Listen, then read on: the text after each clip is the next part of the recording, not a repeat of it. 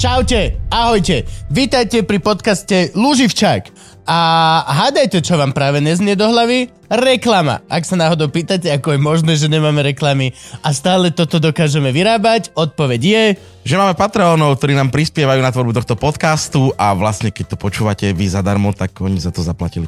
A ešte vlastne aj na Buy Me Coffee sa dá prispieť. Hej, ale Patreon je dôležitý. Áno. Buy Me Coffee kvôli Frankovi len spomínam. Aha. No ja aj taká nepijem. Ja pijem veľa kávy. Takže chceme vlastne povedať, že vám ďakujeme. Ďakujeme vám. Z celého srdca. Veľmi. Aj pečine. Na ticho, už nech idú na epizódu.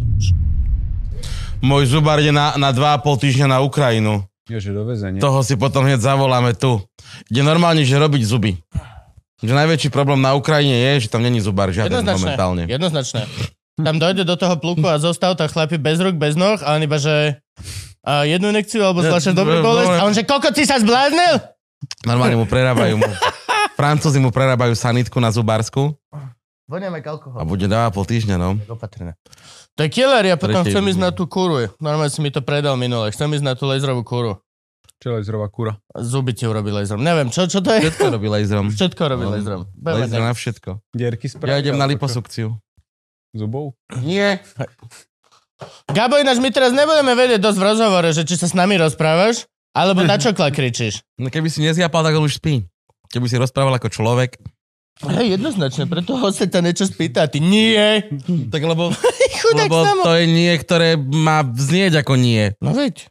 Dobre, začneme. 3, 2, 1, 0. Lásky a pásky, čaute. Vítajte pri ďalšej epizóde Lúživčák podcastu. No, čo vám budeme hovoriť? A je to ďalšia epizóda v rade, čo znamená, že sa časovo posúvame dopredu, čo znamená, že to je dobre. A máme tu veľmi špeciálneho hostia. Konkrétne Fluffy tuto nám bude chodiť celý čas pod nohami. Nekuš. A máme ja ešte... asistent. Veľmi... A s ním prišiel aj asistent, teda Fluffyho. A reálne veľmi ďakujem, veľmi špeciálny host. Čakali sme na chrípkové obdobie, kým začne, aby to bolo aspoň trošku zrušujúce. Je chrípkové teraz? Ja už ani neviem, aké je vlastne. Je, no. Ja už ani neviem. Posledné, čo som zachytil, je, že nejaký nový vírus bol akože nová varianta covidu, ktorá bola, že nebezpečná viacej pre deti. Ako bol, ten nový sa volá, že Kraken. Kraken? Hej, vieš viac? Povedz nám viac.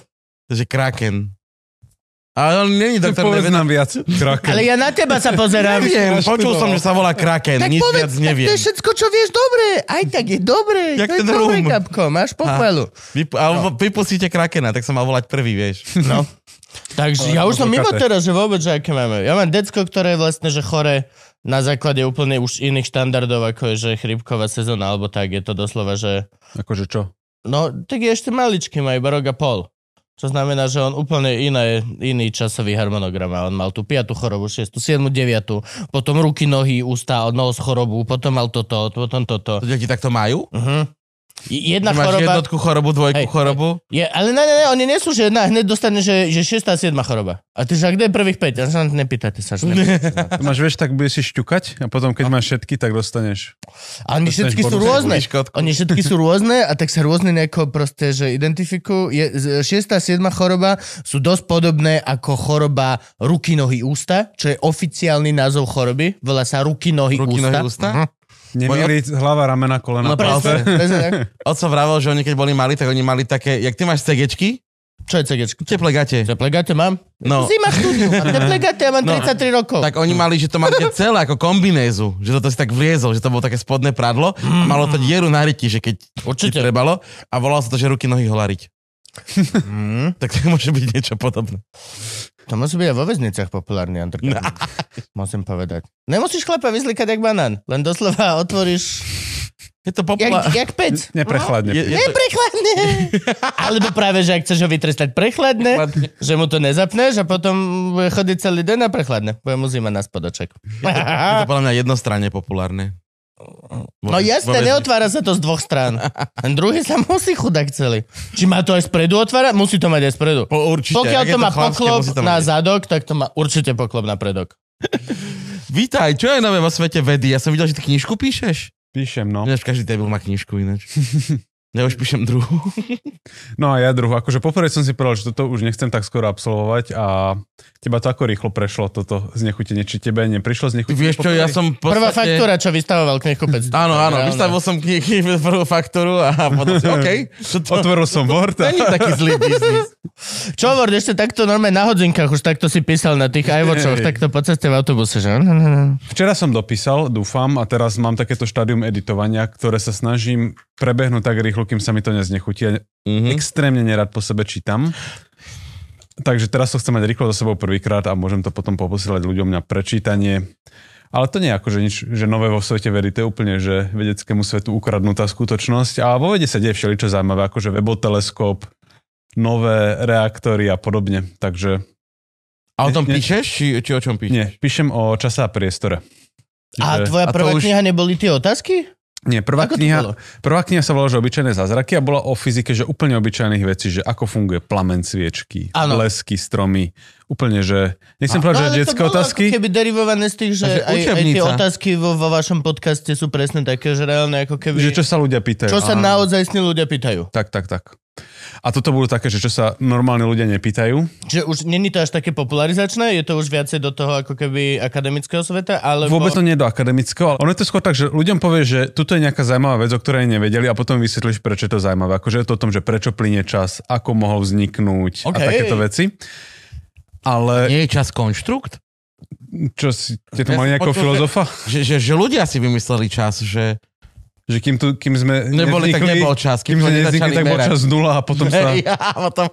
Potom vlastne od vynálezu prvých hodiniek. Prvá opica vyplzla a zrazu sa to začalo počítať. No, to mi pripomína taký príbeh s takým typkom, čo na kríži bol a od neho počítajú niektorí ľudia hodiny. No. Čo si blázon? No a ty o čom píšeš tú druhú? Stand-upy. Okay. Dobral som všetky stand-upy za 10 rokov a robím z nich taký plynulejší text. Super. A cestopis sa možno podarí druhý, ak všetko pôjde dobre, tak v máji pôjdem Južnú Ameriku. Bojíš sa či nie? Ani nie, idem s cestovkou. Bojíš sa, že nájdem s cestovkou. Aj iba strich. Klienti cestovnej kancelárie oklamali. Cestovka teraz pozornila a zvýši si nejakú onú poistku, aby mala krytie pred škodami. A to bolo tak, ne? Že niekto robil také cestovné a potom proste boli, že strašne sklamaní klienti. Alebo niečo také bolo, že normálne ľudí oklameš. A to je strašne zložitá cesta na oklad. Vieš, čo myslím? Strašne veľa si musíš navymýšľať. Tam vás vezmeme. Sa ti to oplatí v pomere cena výkon, vieš? Koľko musíš oklamať ľudí, že sa ti to oplatilo v toto kreatíva? Sa opýtaj. Si vymyslíš, že si astronaut a padol si na zem, jak ten typek a... Ti babka pošle, proste pre Boha. Keď robíš tú knihu, že z 10 rokov stand-upov, nerobí ti problém, že... Alebo to berieš ako výhodu, že ako sa menil ten tvoj štýl počas tých 10 rokov? Upravuješ to, ale zase som povedal, že aj ten čitateľ uvidí, ako sa to mení, že by to mohla byť skrátka výhoda. Vieš, že uvidí ten proces. Ale asi z toho budú dve knihy, lebo je toho strašne veľa, tak ešte rozmýšľam, že ako to rozdeliť. Lebo ja som si pri prvej knihe som sa to všimol, že ja som ju písal tak roztiahnuto, že približne vyše roka a už ma štvalo ku koncu, že je to iné, ako to bolo na začiatku. Tak som si teraz povedal, že to musí byť narazovo napísané a to už nie je, že zozbierávanie materiálu, ale už aj toto mi vadilo. Takže pri 10 rokoch akože by som bol na prašky. A ty si robil reálne nejaký výskum kvôli knihe? Výskum, nie je to výskum na štýl, že niečo, čo by si musel že publikovať teraz ako vedeckú štúdiu, to nie, ale robil som si to, čo sa v nejakých kumbaloch volá, že rešerš, akože, že kvôli tejto som si strašne veľa musel načítať odborných článkov a podobne, že všetci sme videli cestovanie v čase v rôznych sci-fi filmoch a teraz zrazu chceš vedieť, že čo o tom vie povedať veda naozaj. A to už nie je, že máš predmet, že cestovanie v čase... Všetci sme videli skoro to isté vysvetlenie. Červej diery, alebo cestovanie v čase. Nie, cestovanie v čase je dvojaké. Jedno je také, že sa vrátiš v čase, asi v tej istej časovej linii a môžeš nejako ovplyvniť a zrazu to bude iné. A potom je iné cestovanie, v čase sa vrátiš, ale to je vlastne ako keby iný vesmír a tam to vlastne zbehneš celé na novo. No tak ale to už je teória paralelného vesmíru. Áno, to už paralelného vesmíru. Hej, jasné. Ale aj takéto sa objavuje v sci-fi filmu. Že sa vrátil, akože v Simpsonovcoch bola toto super epizóda, že on sa vrátil, opravoval hriankovač a opravil tak, že sa z toho stal stroj na cestovanie v čase. Vrátil sa do času dinosaurov, urobil malú zmenu a potom sa nevedel vrátiť do tej svojej časovej línie, lebo prišla pol motýla a zrazu ľudia mali 50 metrov. Takže toto sú tie dva príklady, že buď meníš jednu líniu, alebo že sa vraciaš a meníš iné línie a potom máš sakra problém sa vrátiť do tej svojej pôvodnej. Čo si myslíš, že je viacej plausible? Čo je viacej pravdepodobné? ktorá z týchto variant, kebyže máme cestovanie v časom, ktorá z týchto variant má väčšiu pravdepodobnosť existovať, ako keby? Asi by som povedal, že tá s tými viacerými realitami. Lebo k tomu sa prikláňa aj normálny výskum. Aj kvantová mechanika má jednu interpretáciu, že viacerých svetov. Pravdepodobne je nekonečne veľa rôznych paralelných vesmírov, kde sa každá jedna eventualita stane. Takže toto mne príde ako taká reálnejšia možnosť. Na druhú stranu, ale že nestavil by som na to, že psa napríklad. Že je to také, že takmer 50-50. Podľa toho, koho psa? Vlastne epizódu sme to mali psa, nie? No neviem. No strico Filip mal psa, nie? No jasne. A to bol taký kabelkový. Áno, aj toto je kabelkový. To teraz Artur robí. Artur, keď vidí malého psa, že malý pes znamená od Jacka Russella, alebo tak čivava, alebo tak robí mňau. Proste robí na veľkých, robí hau, havo, hau, hau. A ide pán nezmalý, mňau. A normálne, že už babky gáňa. Normálne, že neviem, for some fucking reason, normálne, že babky sú urazené, keď na jej čoklad, čo má proste v takej tej onej taštičke Lidlovej, že Artur naplnú túto salu v Nevách, že mňau, mňau, mňau. A ide šťastný a pani normálne, ona je urazená. Až neviem. To bolo v tom seriáli, nie? Parks and Recreations. Áno. Všetko, čo máme nejako 4 kg, je technicky vzaté mačka. Áno. A mačky sú zbytočné. A kde to vraval, že pes, ktorý sa dá prekopnúť cez plod, nie je pes, vieš? Si zobral to špeňa. Nie, tak okolo gačok sa hovorí, že to sú veľkí psi v malom tele, tak. Má si mu dať presne také meno, vieš, že niekto znie tak veľko. Tak salašnic. Hej, tak jasné. Rex. Rexo. Čiže ty píšeš knižku o cestovaní v čase. Je to, o cestovaní v čase je, že jedna kapitola. Jedna kapitola, čiže celkovo o čase a cestovanie je jedna kapitola. A o povahe času a priestoru. Prečo táto téma? Ono to začalo s Bývajzom, lebo on mi občas napíše, že podstrč mi nejakú zaujímavú fyzikálnu tému a raz som mu podstrčil tému, že koľko rozmerov má vesmír a začal som mu k tomu chystať podklady a tak ma to chytilo, že som z toho spravil 90-minútovú prednášku, a ktorá sa potom natočila aj ako video na YouTube. A teraz mi zase podhodil, že chcel by urobiť o cestovaní v čase, tak som začal písať scenár. Akože nie, že by som mu napísal scenár, ale že nejaké podklady. Akože na časť, hej? Nie, áno, on chcel urobiť YouTube. Peťo, čo robí? YouTube video, hej. Na jeho video, hej. Hej, že chcel urobiť tak, že nachystám nejaké podklady, keď som to začal písať, že toto je, že celkom to, sa mi to dobre píše, a to som bol v lietadle, som vystúpil z lietadla, hneď som napísal do vydavateľstva, že môžem napísať knihu o tomto. Vedel som, že to je proste, že hlupý nápad, budem sa na toto sťažovať, že som sa do toho pustil znova. Ale kým som bol ešte v takom rozpoložení, tak som napísal, že ak chcete, napíšem takúto knihu, a oni, že OK. A už som bol potom komitnutý, tak už som to musel dorobiť. Takže to úplne bol taký zápal, ktorý vyšiel z toho, že Peťo mi napísal, že vymyslí nejakú zaujímavú tému a pomôž mi ju spracovať. Koľko to má strán? 292 momentálne. Normo strán. Pred. Takých. No. To je trošku veľa. Chceš ľudia čítať toľko o čase? Uvidíme, akože... To je tak, na to čas? Nejak som si nestražil vo jej rozsah, že obyčajné zázraky som robil presne, že chcel som, že aby to malo že 20 kapitol, každá kapitola, aby bola zhruba rovnako dlhá, že 10 strán, aby to bolo dokopy tak na 200, a aby to bolo... A tu som si povedal, že robím cestovanie v čase, idem tam napísať to, čo k tomu viem rozumne povedať. A keď to bude proste trikrát dlhšie, než som plánoval, tak to bude dlhšie, niekedy to bolo kratšie a dokopy to vyšlo na tých 300 cca. Ja si myslím, že mi niektoré veci budú chcieť povyhadzovať a ja sa tomu až tak nebudem brániť, lebo mám pocit, že som si chvíľkami uletel.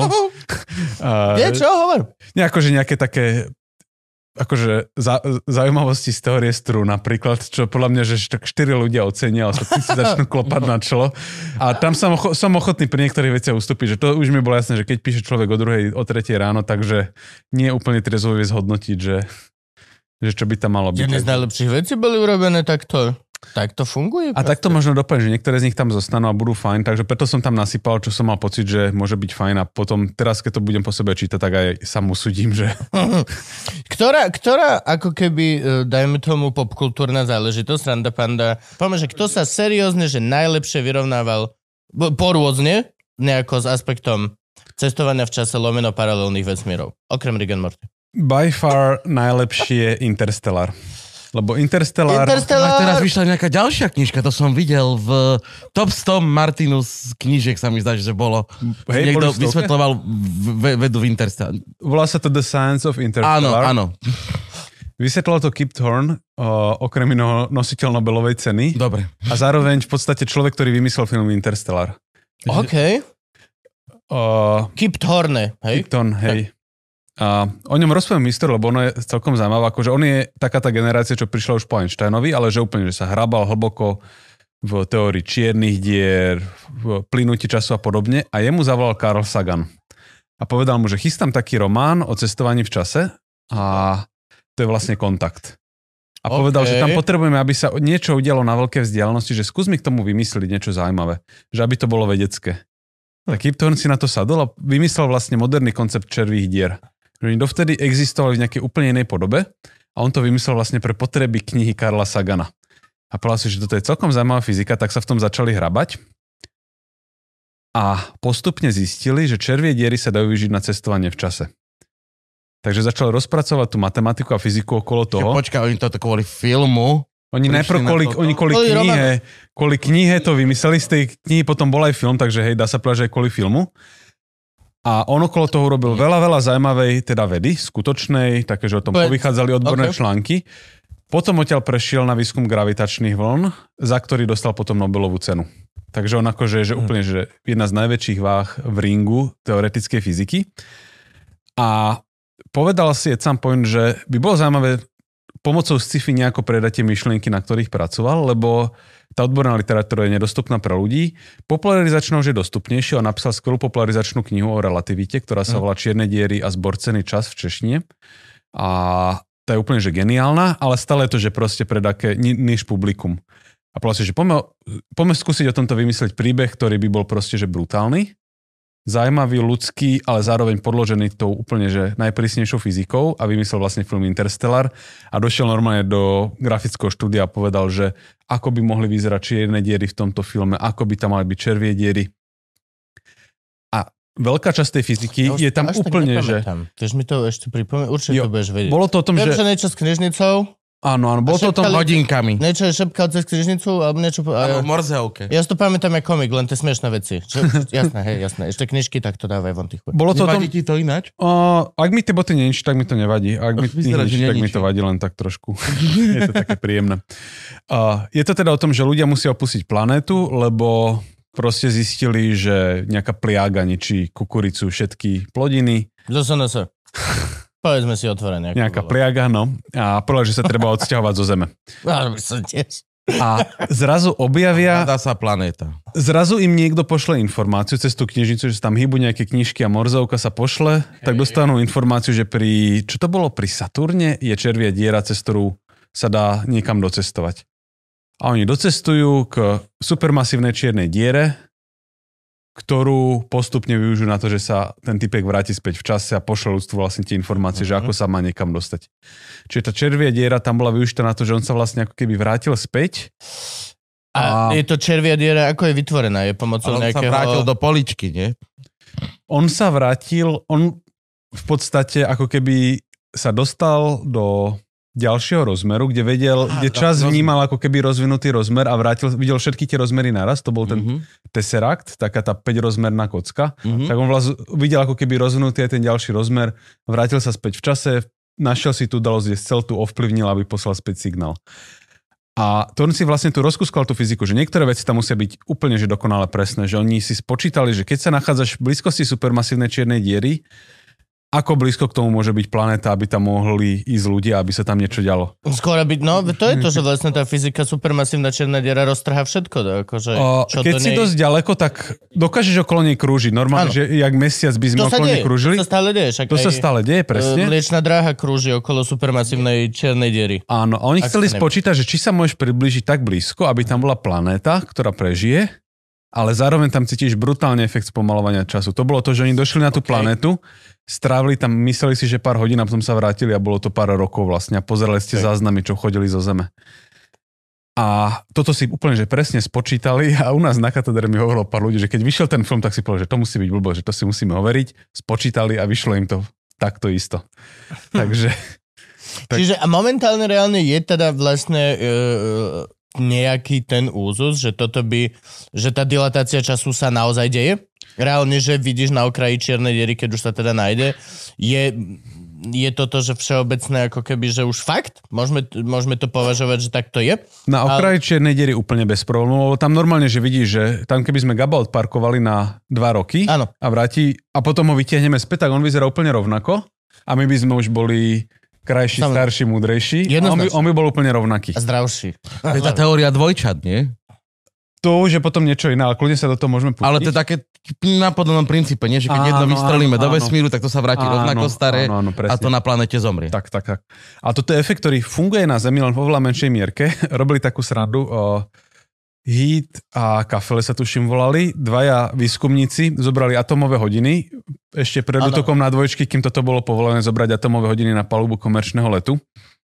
V podstate obleteli Zem a ukázali, že ukazujú iný čas, hodiny, čo zostali na Zemi, čo je úplne že brutálne. Takže toto funguje u nás na Zemi, akurát tam je ten efekt, že výrazný, že niekoľko násobne sa to zmení a tuto je, že na 6/10 mieste. A dokonca vyrobili teraz zariadenie, ktoré ti na milimetrovej úrovni vie povedať, že tu plyne čas pomalšie ako tu. Že keď sa o milimeter pohneš od stredu Zeme, tak tá citlivosť daného meracieho prístroja ti vie povedať, že tu už trošku pomalšie beží čas. Teda keď postupne klesá, že úplne, že tie technológie sa posunuli a toto... A ja čiže DNL najlepšie na Zeme guli. Severný, južný pol a niekde vysoko, vysoko na horách. Akože keď chceš... To najmenej starne, poďme do toho. Ja teraz idem longevity, takže ja chcem čo najdlhšie žiť. Je mi jedno, aký shitty life budeš. Keď si nedáš jednu cigu, tak to dorovnáš, počúvaj. Ten rozdiel, keby si sa presťahoval. Áno, ale... Preto tak chcem ísť, aby som mohol fajčiť aspoň. Horkovzdušný balón niekde, kde by to mohlo byť najlepšie nad rovníkom, tak to by mohlo. Takže to by mohlo byť najlepšie. Takže toto bol dobre známy efekt, toto chceli mať poriadne. Potom povedali, že sú veci, ktoré urobíme tak poriadne, ako si len myslíme, že by mohli byť, ale že tu už trošku začíname, že už tak trošku na váškach alebo nejaká umelecká licencia, napríklad, že keď sa išlo cez červiu dieru, a oni spočítali, že aké by to bolo, keby sme išli červiou dierou, tak by zistili, že to je pomerne nudná záležitosť, že to proste vojdeš a vidieš. A že to by divák neprecítil, že tu sa udialo niečo veľké vo filme, tak tu povedal grafickému štúdiu, že tu máte možnosť vyšantiť sa, trošku to osviešte. Takže to trošku osviežili. V Stargate, tam vojdeš a vidieš? No, hej, že reálne, že to by si mal naozaj taký pocit, že otvoríš tieto dvere, ktoré teda diváci nevidia, ale sú tu dvere a vožil by si zrazu a bol by si na Liptove, alebo by si bol na Zanzibare by si bol. Nie, tam už nie. Preto sú tak dobre zamknuté teraz tie dvere, aby náhodou. V tvojom podcaste, vedátorský podcast, vypočujte si, bolo také halúzne prirovnanie, že ako zrkadlo, ktorého druhá strana je na niekde inde. Áno, no. Doslova, že vojdeš do zrkadla. A tak to býva často. No tak vyzeralo ono, nie? Čo? No. A Jahodská? Stargate. Tam je to vodnaté, také, hej. No a potom povedal, že sú veci, ktoré absolútne netušíme, ako by mohli fungovať 100%, ale máme nejakú matematiku, ktorá nám dá indícia, že takto to možno v budúcnosti overíme. A to bolo presne tie aspekty, že keď padneme do čiernej diery, tak on tam našiel ten Tesseract, tú 5. dimenziu. A naozaj, že Thorne si zobral nejaké fyzikálne rovnice, ktoré vyšli z teórie strún a z nejakých rozšírení. Tam našiel nejaké, ktoré by sa dalo implementovať do filmu a ten scenár spracoval tak, že to už nie je overená fyzika, ale to je veľmi rozumná hypotetická fyzika a toto všetko tam do toho filmu povkladal. Jediné, kde to prestane byť také vedecké, že keď tam už boli také tie scenaristické zásahy, že láska je to, čo prekoná ďalší rozmer, alebo niečo taký na tento štýl, keď tam povedali. Možno, hej. Keď on povedal, keď sa tam potreboval akože lokalizovať ten správny čas, ale ináč je to akože úplne že brutálne spracované. To bola strana, keby vyslali do vesmíru nejaký zamilovaný pár, že vaša úloha je prekonať 5. rozmer a tam by zistili, že tam to vôbec neklape. Nás a inú ženu doneste. Zino by vyšiel, nie? To by bolo ešte divné. Že ja vám prísahám, on na Zemi dosku neošťaval. Ja chcem ísť domov. No jeho to zmenilo. No, takže tento film je že úplný Brutus. Kip Thorne dostal Nobelovú cenu. Bol ináč na Slovensku, čo to bolo, 3 roky dozadu? 2 roky dozadu, lebo on predsedal Asset Science Award, takže sa ma aj zobrali a keď dojde takto slavný človek, tak to je presne to, že hodinu si tu, tak nestrval nikde veľa času, ale bolo teda všelikde vidieť a s nimi akože zážitok sa rozprávať. Že stretli sa s ním takí mladí slovenskí fyzici, fyzičky, ktorí riešili rôzne tie olympiády fyzikálne, ktoré sa riešia tak, že oni ti dajú nejaké super ťažké veci, ktoré musíš namerať, pripraviť, vymyslieť si vlastný experiment a potom to ideš odprezentovať.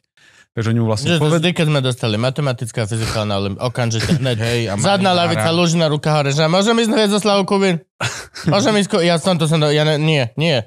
Vierata, nie. Proste. Koľko zožrala Zuzka čokolád? Je ten môj level, ktorý som... Všetky zožrala. Tam ťa to prestalo zaujímať. Presne. A keď tvrdí niečo iné, tak klame. Hej, jasné. Tie slovné úlohy boli aspoň o ľuďoch. Vieš, bol tam príbeh, trošku kreatíva. Tuto už len keď víš čísla. No ale teda, že keď oni sa s ním stretli, tak mu povedali o nejaké úlohe, ktorú riešili a on hneď proste začal akože hlboké otázky dávať, že to je proste človek, ktorému povie 4 vety a hneď sa zorientuje a zrazu ti vieš akože... Že a toto ti nenapadlo? 2 roky sa tomu venuješ, si klopeš na čelo, on to proste len tak sype z rukava. Ale zároveň, že aj taký neuveriteľne ľudský a skromný, že títo proste vedeckí velikáni sú často úplne, že milí, príjemní ľudia. Ja by som povedal, že zavlete si ho do podcastu, ale neviem, či by ste mu letenku zaplatili a či by... Vieme tebe dať, že 2 eurá na Lidl Park. Ten level. A že to je vybuchaný budget na 2 mesiace. Že vidíš tam tie Gaboveme, to ani z toho není zlaté. To je plastové. To sú plastové folie. To bol ináč najväčšie moje sklamanie v živote bolo, keď som si prišiel prebrať tak prvú takúto cenu. Že to pojebaný plast. Nesos to do založenia, tam ťa vysmiali, čo? A není to ani ekologické vôbec. To by bola prvá vec. Že málo máme plastu? Chcem zlato. Zlato je navždy, nepočuli ste reklamu? Diamanty. Ale to bol teraz taký škandál s tými pivami, nie v Anglicku alebo kde, že slúbili, že budú zlaté plechovky, ako bolo Willy Wonkovi. Uh-huh. Tak tuším, Brewdog urobil, že budú mať nejakých oných zlaté plechovky a potom sa zistilo, že to bolo pozlatené plechovky, tak majiteľ povedal, že bude odkupovať za nejakých 10 000 libier alebo čo. No okay. Od každého nespokojného človeka. Čo stále ešte není žiadne zďaleka cena reálnej zlaté blechovky. A to robili tak, že si aj mohol vojsť do toho pivovaru, alebo len... Okúpať sa. Ja som bol, ale to bol fake, taký pivný kúpel som bol. Čo znamená, že fake? Nebolo to v pive. Bolo, že pivný kúpel a nebolo to v pive, bola to normálne, že vaňa napustená vodou, s bublinkami a do toho si dával takú myštičku takých kvasiniek. Som sa bál, že chytím dačo z toho. Dákam za predkošku. No a vôbec to akože dobre, bola tam pípa, mohol si čapovať, koľko si chcel. To pivo penilo jak sviňa, takže si tak vyčapoval 3, kým si ťa do tej vani bavilo. Potom v Martine, v takom hoteli s pivovarom. Neviem, jak sa volá. Není to Martins, lebo Martins je... Môže to byť Martins. Martinsky taký lokálny pivovar. A majú hotel? Čo, ja neviem. Tak to možno budú ani, neviem, teraz už fakt nespomínam. Ale viem, že sme boli veľmi skladní. Tak ale bolo by to dosť drahé, niekoľko 200 litrov je vo vani vody. Čo si, aký vodem do vania, mne stačí. Tebe stačí politra griliať. Dôležité je, najskôr dáš chlapa, potom dáš pivo. Lebo ináč waste, very wasteful. Jak sa na to majú škvárky? Akorát sme nahrávali podcast, ďalšiu epizódu bude o kvárkoch. Aj som úplne... rozmýšľal, že dám názov epizódy, že oš kvárky, akože oš do zátvorka, kašlem na to. Nech si tento vtip doplnia potom všetci diváci, posluchači a tak ďalej. Dobre, no akože v CERNe majú také srandovné obdobie teraz, že oni majú ten blbé obdobie, kedy dokázali všetko, čo sa od nich očakávalo. Teraz nemajú čo dokazovať. A oni by chceli postaviť ešte väčší časticový urýchlovač a potrebuješ prísť presvedčivým argumentom, že prečo. Čiže oni objavili všetky lebo už majú častice. Dobrý, to je to, že už majú dobrý. Už majú dobrý, ale akože sú pomerne silné náznaky, že keby sme mali ešte väčší, niečo sa objaví. Ale na takto položený grant nedajú 20 miliard. To je to, vieš, že to je presne, že... predĺžiť? On bude fungovať stále, tam ide to, že potrebuje, že aby mal väčšiu energiu a na to, aby mal väčšiu energiu, musí byť väčší. Čiže on má teraz tých 20 niekoľko kilometrov a chceli by urobiť, že asi že 100 kilometrový. Aby vypeckovali energie zase o 10 radov vyššie cca, ale potrebujú na to nájsť presvedčivé argumenty a presvedčivý argument by bol, že tu absolútne nerozumieme, čo sa deje, že zrazíme tieto dve častice pri veľkej energii, vyletí z toho niečo nepochopiteľné a potrebujeme to lepšie nejako naštudovať, nájsť nejakú anomáliu, nejaký nesúlad medzi experimentom a teóriou A tie veci prekvapivo sedia, že im sa občas ešte začne niečo rysovať, že máme nejaký rozdiel a zrazu nazbierame viacej dát a zase to všetko pekne sedí. A to je, že akože prekvapivo sú nespokojní s dokonalosťou, aká u nich panuje. Poďme dačo dojebať, lebo nás vyhodia. A ten urychlovač asi sa nejak aj vrátil? Vymysleli sme niečo, čo je finančne predajné? Lebo to je asi jediná vec, čo ma napadá, že akoby im niekto zasponzoroval väčší. Že áno, predávame Higgsov bozon teraz, hej, normálne. Presne, že vieš Higgsovho bizona predať. Alebo predávame to. Do Ruska oni teraz majú problém s energiou. Nemajú už, čo s tým nevedia. Keď som bol v CERNe na výlete, tak tam na jednej takej chodbe, ktorá v podstate vyzerá ako na Matfyze, majú takú plaketu, že toto je miesto, kde sa narodil web. Akože World Wide Web. Že tam vlastne zápolili s problémom, ako spracovať obrovské množstvo dát. Tak začali vymýšľať, že toto sa pošle tam na univerzitu, toto tam a zrazu niečo spracovaš, tak sa potrebuješ pozrieť, že tu mám čas chýbajúcich dát a ako to máš všetko pospájené dokopy, ako to má komunikovať. A tam vlastne vznikol web v podobe, ako ju poznáme. Čo? Ja poznám príbeh o amerických univerzitách, ktoré mali tiež spojené každá stránka samostatné a potom niekto to spojil a tak sa to spravilo.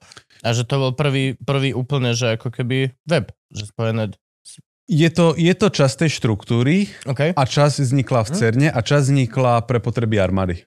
Okay. A tie veci nejako dokopy sa vykryštalizovalo zhruba to, k tomu, čo používame dnes. Takže keď sa niekto opýta, že na čo sú vám tieto veci, tak sa dá niekde že vyčísliť, akú hodnotu má internet, z toho zoberieš nejaký ten alikvotnú sumu pre CERN. 4 eur. Dneska v tomto roku internet 4 eur má. Plus minus, hej. Bol to ťažký rok zatiaľ, hej. Potom, čo Matovič mu urobil internetu, ešte 4 eur sú veľa. To máme veľa. To už ani jablko nezašlo. To euro hore, keď vyhodili Blahu, ale že to zase tam...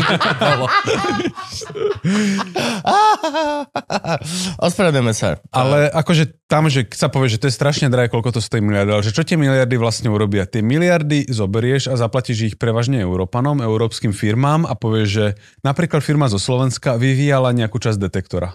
Takže slovenská firma dostane 8 miliónov, aby vyrobila nejakú súčiastku, dostane na ten vývoj, dodajú CERNu, ale ten know-how už má a vyrobí potom ešte 100 podobných súčiastok, ktoré už predáva ďalej a z ktorých sa odvádzajú... Pre iné urychlovače čas. Nie, ale to sú napríklad... Snažíš sa. My vidíme, že si on the payroll, my to vidíme. Ale nie, že to sú napríklad, že magnety, ktoré fungujú veľmi dobre pri nízkych teplotách, napríklad, ale niečo vedia ovládať.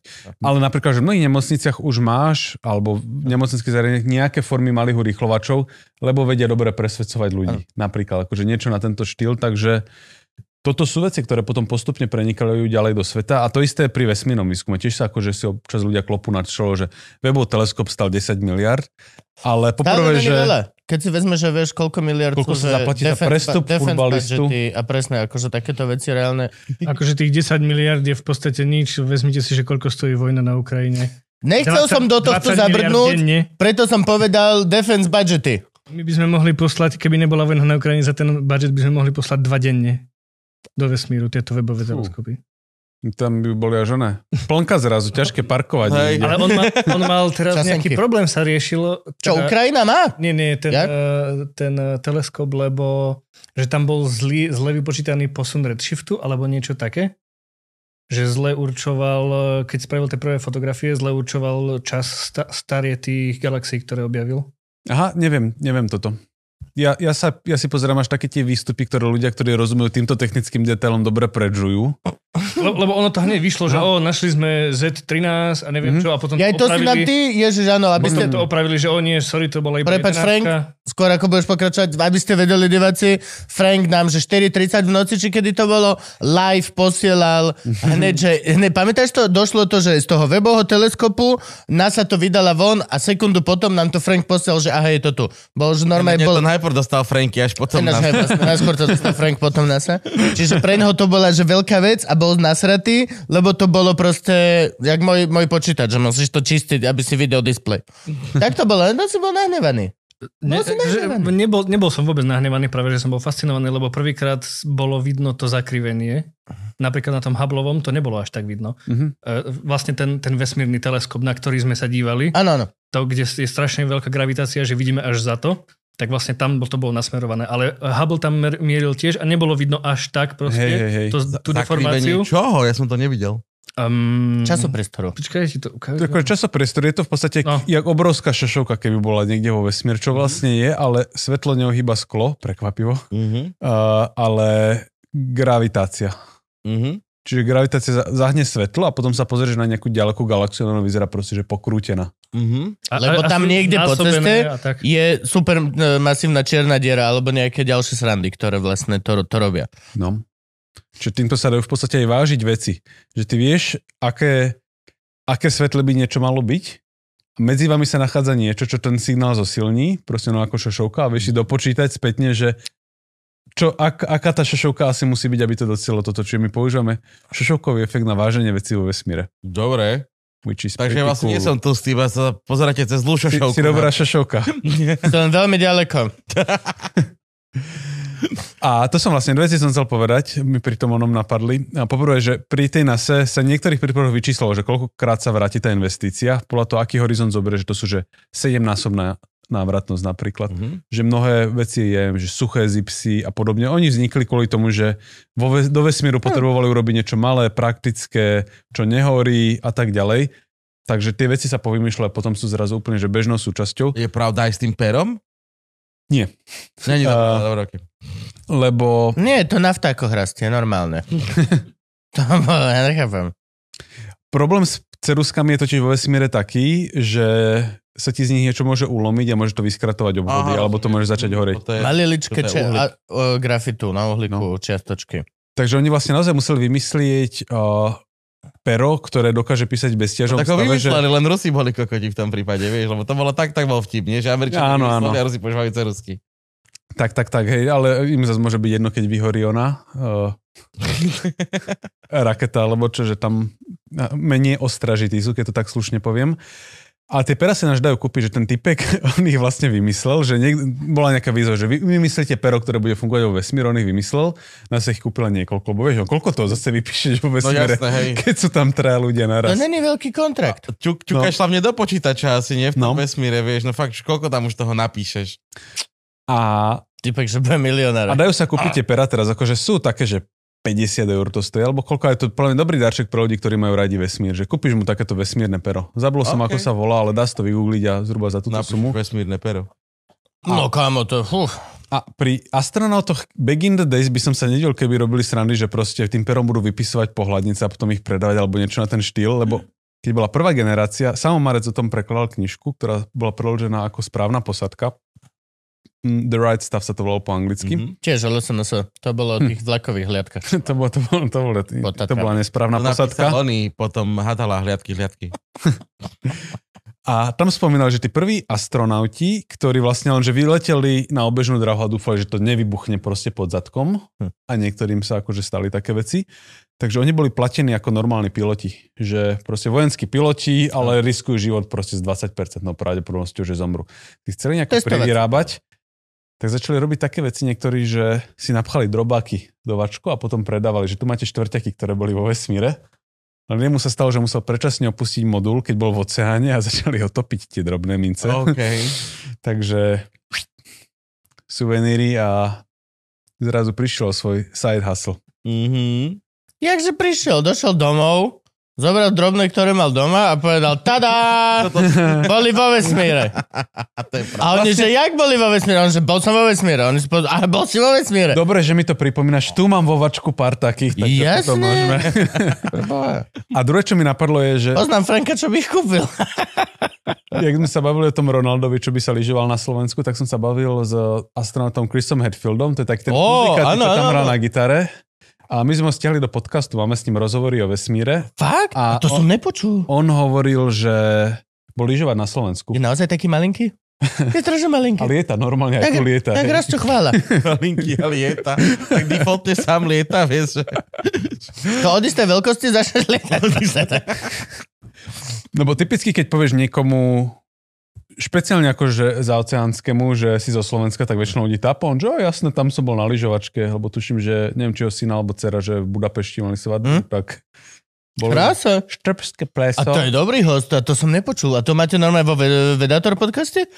Nevyšlo to ešte ako audioverzia, lebo to po anglicky celé. Rozmýšľam, čo s tým spravím, ale máme to už ako video, že rozhovory o vesmíre. A na YouTube, hej? Áno. Výbor, ježiš, krása. Špeciál s Chrisom Hatfieldom. Čo ináč, akože s takýmto človekom je to poprvé, že my sme sa ja som ho stretol na Malte na jednej akcii, kde sme akože normálne, že... Úplne, že romantika proste, že na... v streche hotela sme kecali o vesmíre, čierne diery, pýtala sa, že aký ja robím výskum a podobne. Tak som sa potom spýtal, že či by nedošiel do podcastu, že hej, lebo však robíme také špeciály o vesmíre. A že len mi napíš na ten mail. Napíšem a to samozrejme narazíš na stenu asistenti, ktorí ťa odbijú a že nič také. A dosť dlho trvalo, kým vôbec niečo sa podarilo a potom, že tak ale len 30 minút.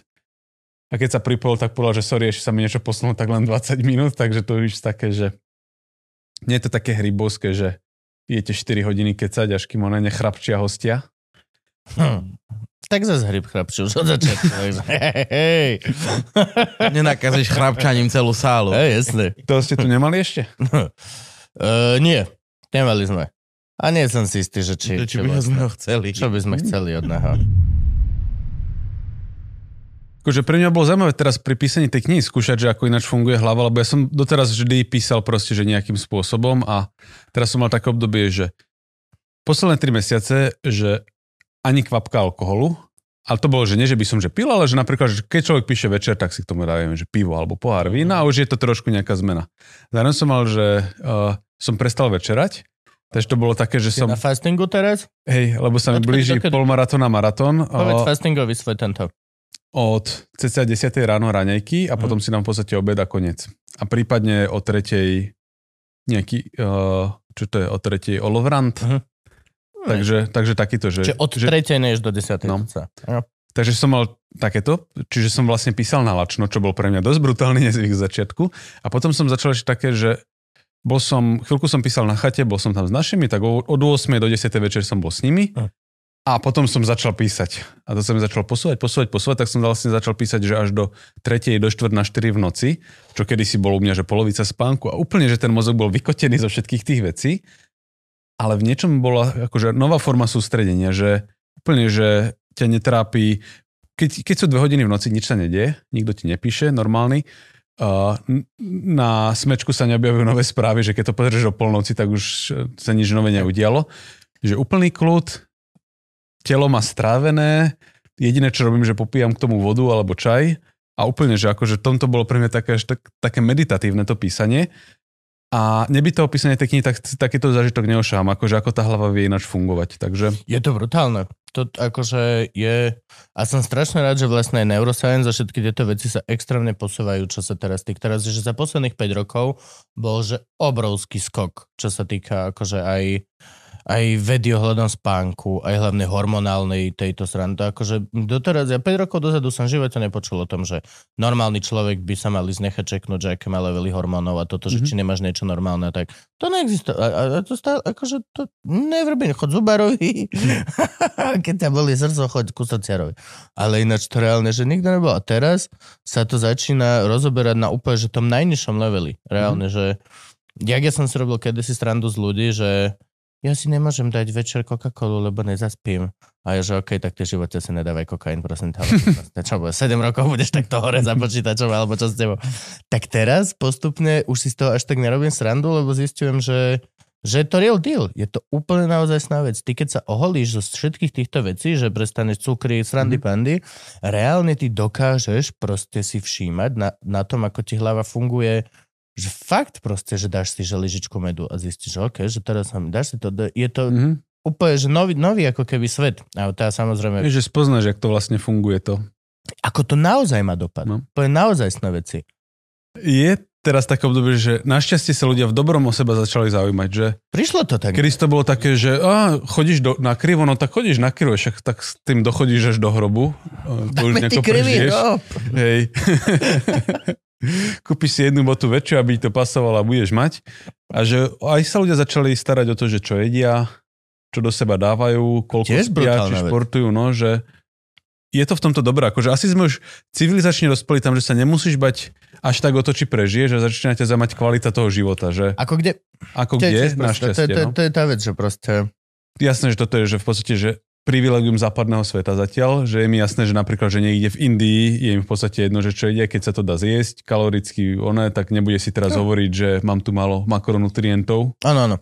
Takže... Ale áno, je to podľa mňa tým, že proste máme sa dosť dobre a môžeme sa začať zaujímať o to, že ako by sme žili čo najdlhšie. Proste najdlhšie. To je tá dlhovekosť je momentálne. A mňa to veľmi zaujíma, lebo konečná vec, ktorá dáva seriózny zmysel.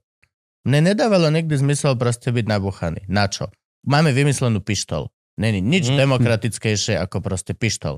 Čiže nemá zmysel veľmi byť nabúchaný nič. Môžeš mať pri sebe nôž, a okamžite vyrovnáš tú váhu absolútne. Ale začať sa starať o seba kvôli tomu, aby si že dlhšie žil dobre. Lebo ty budeš žiť do 80-ky.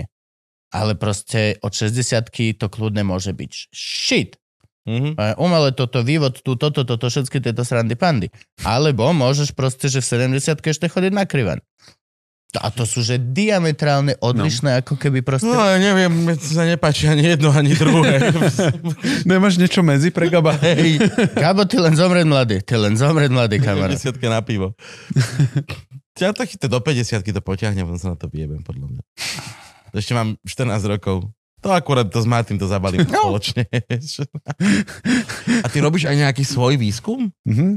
Ja skutočne si, že väčšinu času, čo robím, je, že robím svoj výskum, len to je také, že to nie pre širokú verejnosť, takže to prakticky... A kde sa nachádzaš? Bol si v Dubline naposledy, čo sme sa rozprávali. Ešte stále si? Ako to funguje? Povedz.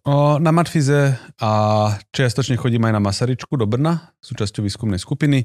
Venujem sa výskumu štruktúry priestoru.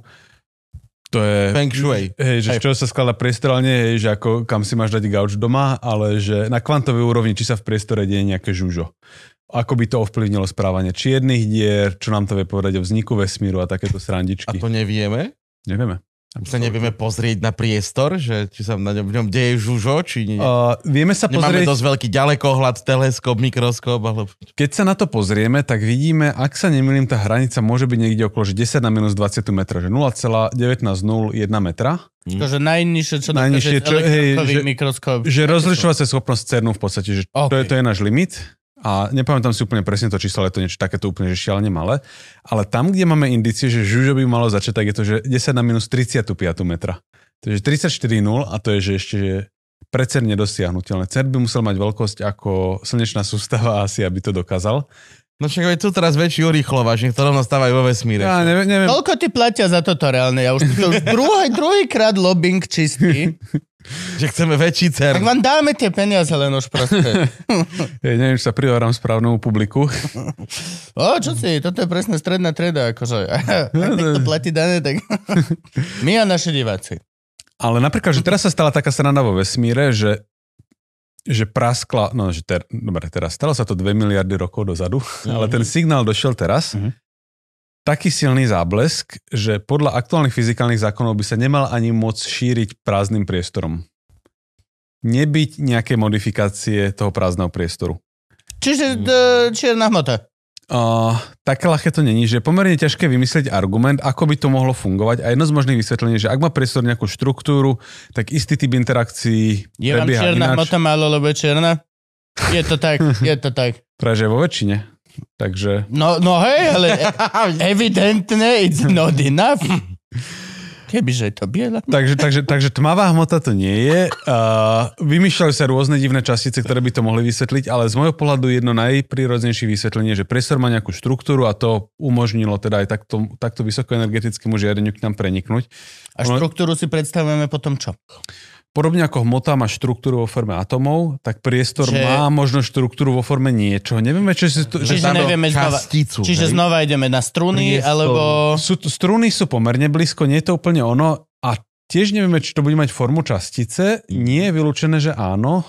Ja to opisujem ako taký polystyrén napríklad, že keď sa pozeráš na polystyrén z diaľky, tak je to, že rovná, biela, hladká hmota. Keď sa približíš, tak sú to guličky. Áno. To isto môže platiť s priestorom, že takto z nášho pohľadu dokonale hladké, hýbe sa ľubovoľne plynulo, ale keď sa pozrieš na tej úrovni 10 na minus 35, ono sa to volá, že Plancková škala, tak tam sa udeje... To je ten, čo keď vo fitku, tak do planku a... Tam aj strúhanku má Planckostrúhanka. Planckostrúhanka. Takže takéto fyzike sa venujem a ani sa nespoliehame, že toto sa nenapíše do grantu CERNu, že toto by sme mohli uvidieť, lebo ani nedúfajú. Aj keď mali obdobie, kedy, no môžeme sa do toho pustiť, kedy si myslel, že môžu vytvoriť čierne diery v dôsledku takéto fyziky, ale v CERNe sa nedúfa, ale je možno, že z vesmíru nám takto už vlastne došla odpoveď a čakáme teraz ešte na ďalšie signály, ktoré takto môžu prísť, takže... Čiže vy ste zachytili nejaký flash, blesk, niečo také, čo...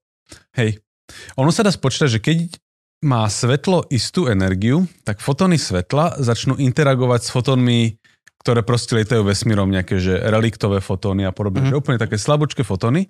Oni sa zrazia a vytvoria pozitrón, elektrón a proste nemali by sme teda vidieť vysokoenergetické svetlo. Aj tak sme ho videli. Takže treba vysvetliť, že kde tá jednoduchá predstava zlyháva a jedna z tých možností je teda, že priestor funguje inač. A tým pádom vlastne tento energetický limit pre svetlo neplatí. Ale tak svetlo funguje ináč, nie? Však svetlo je to, čo sa správa ako vlna, ako častica. Áno, ale to je niečo, čo máme pomerne dobre vstrebané. Že, že nie je to prekvapivé. Je to prekvapivé, keď tom človek počuje prvýkrát, ale že fyzika už má toto celkom dobre vysporiadané, čo to vlastne svetlo je. Ale vlastne nie je úplne pochopené, že ako sa šíri priestor, lebo nerozumieme presne tomu, čo to priestor je. Že priestor je také oné, čím sa šíria veci.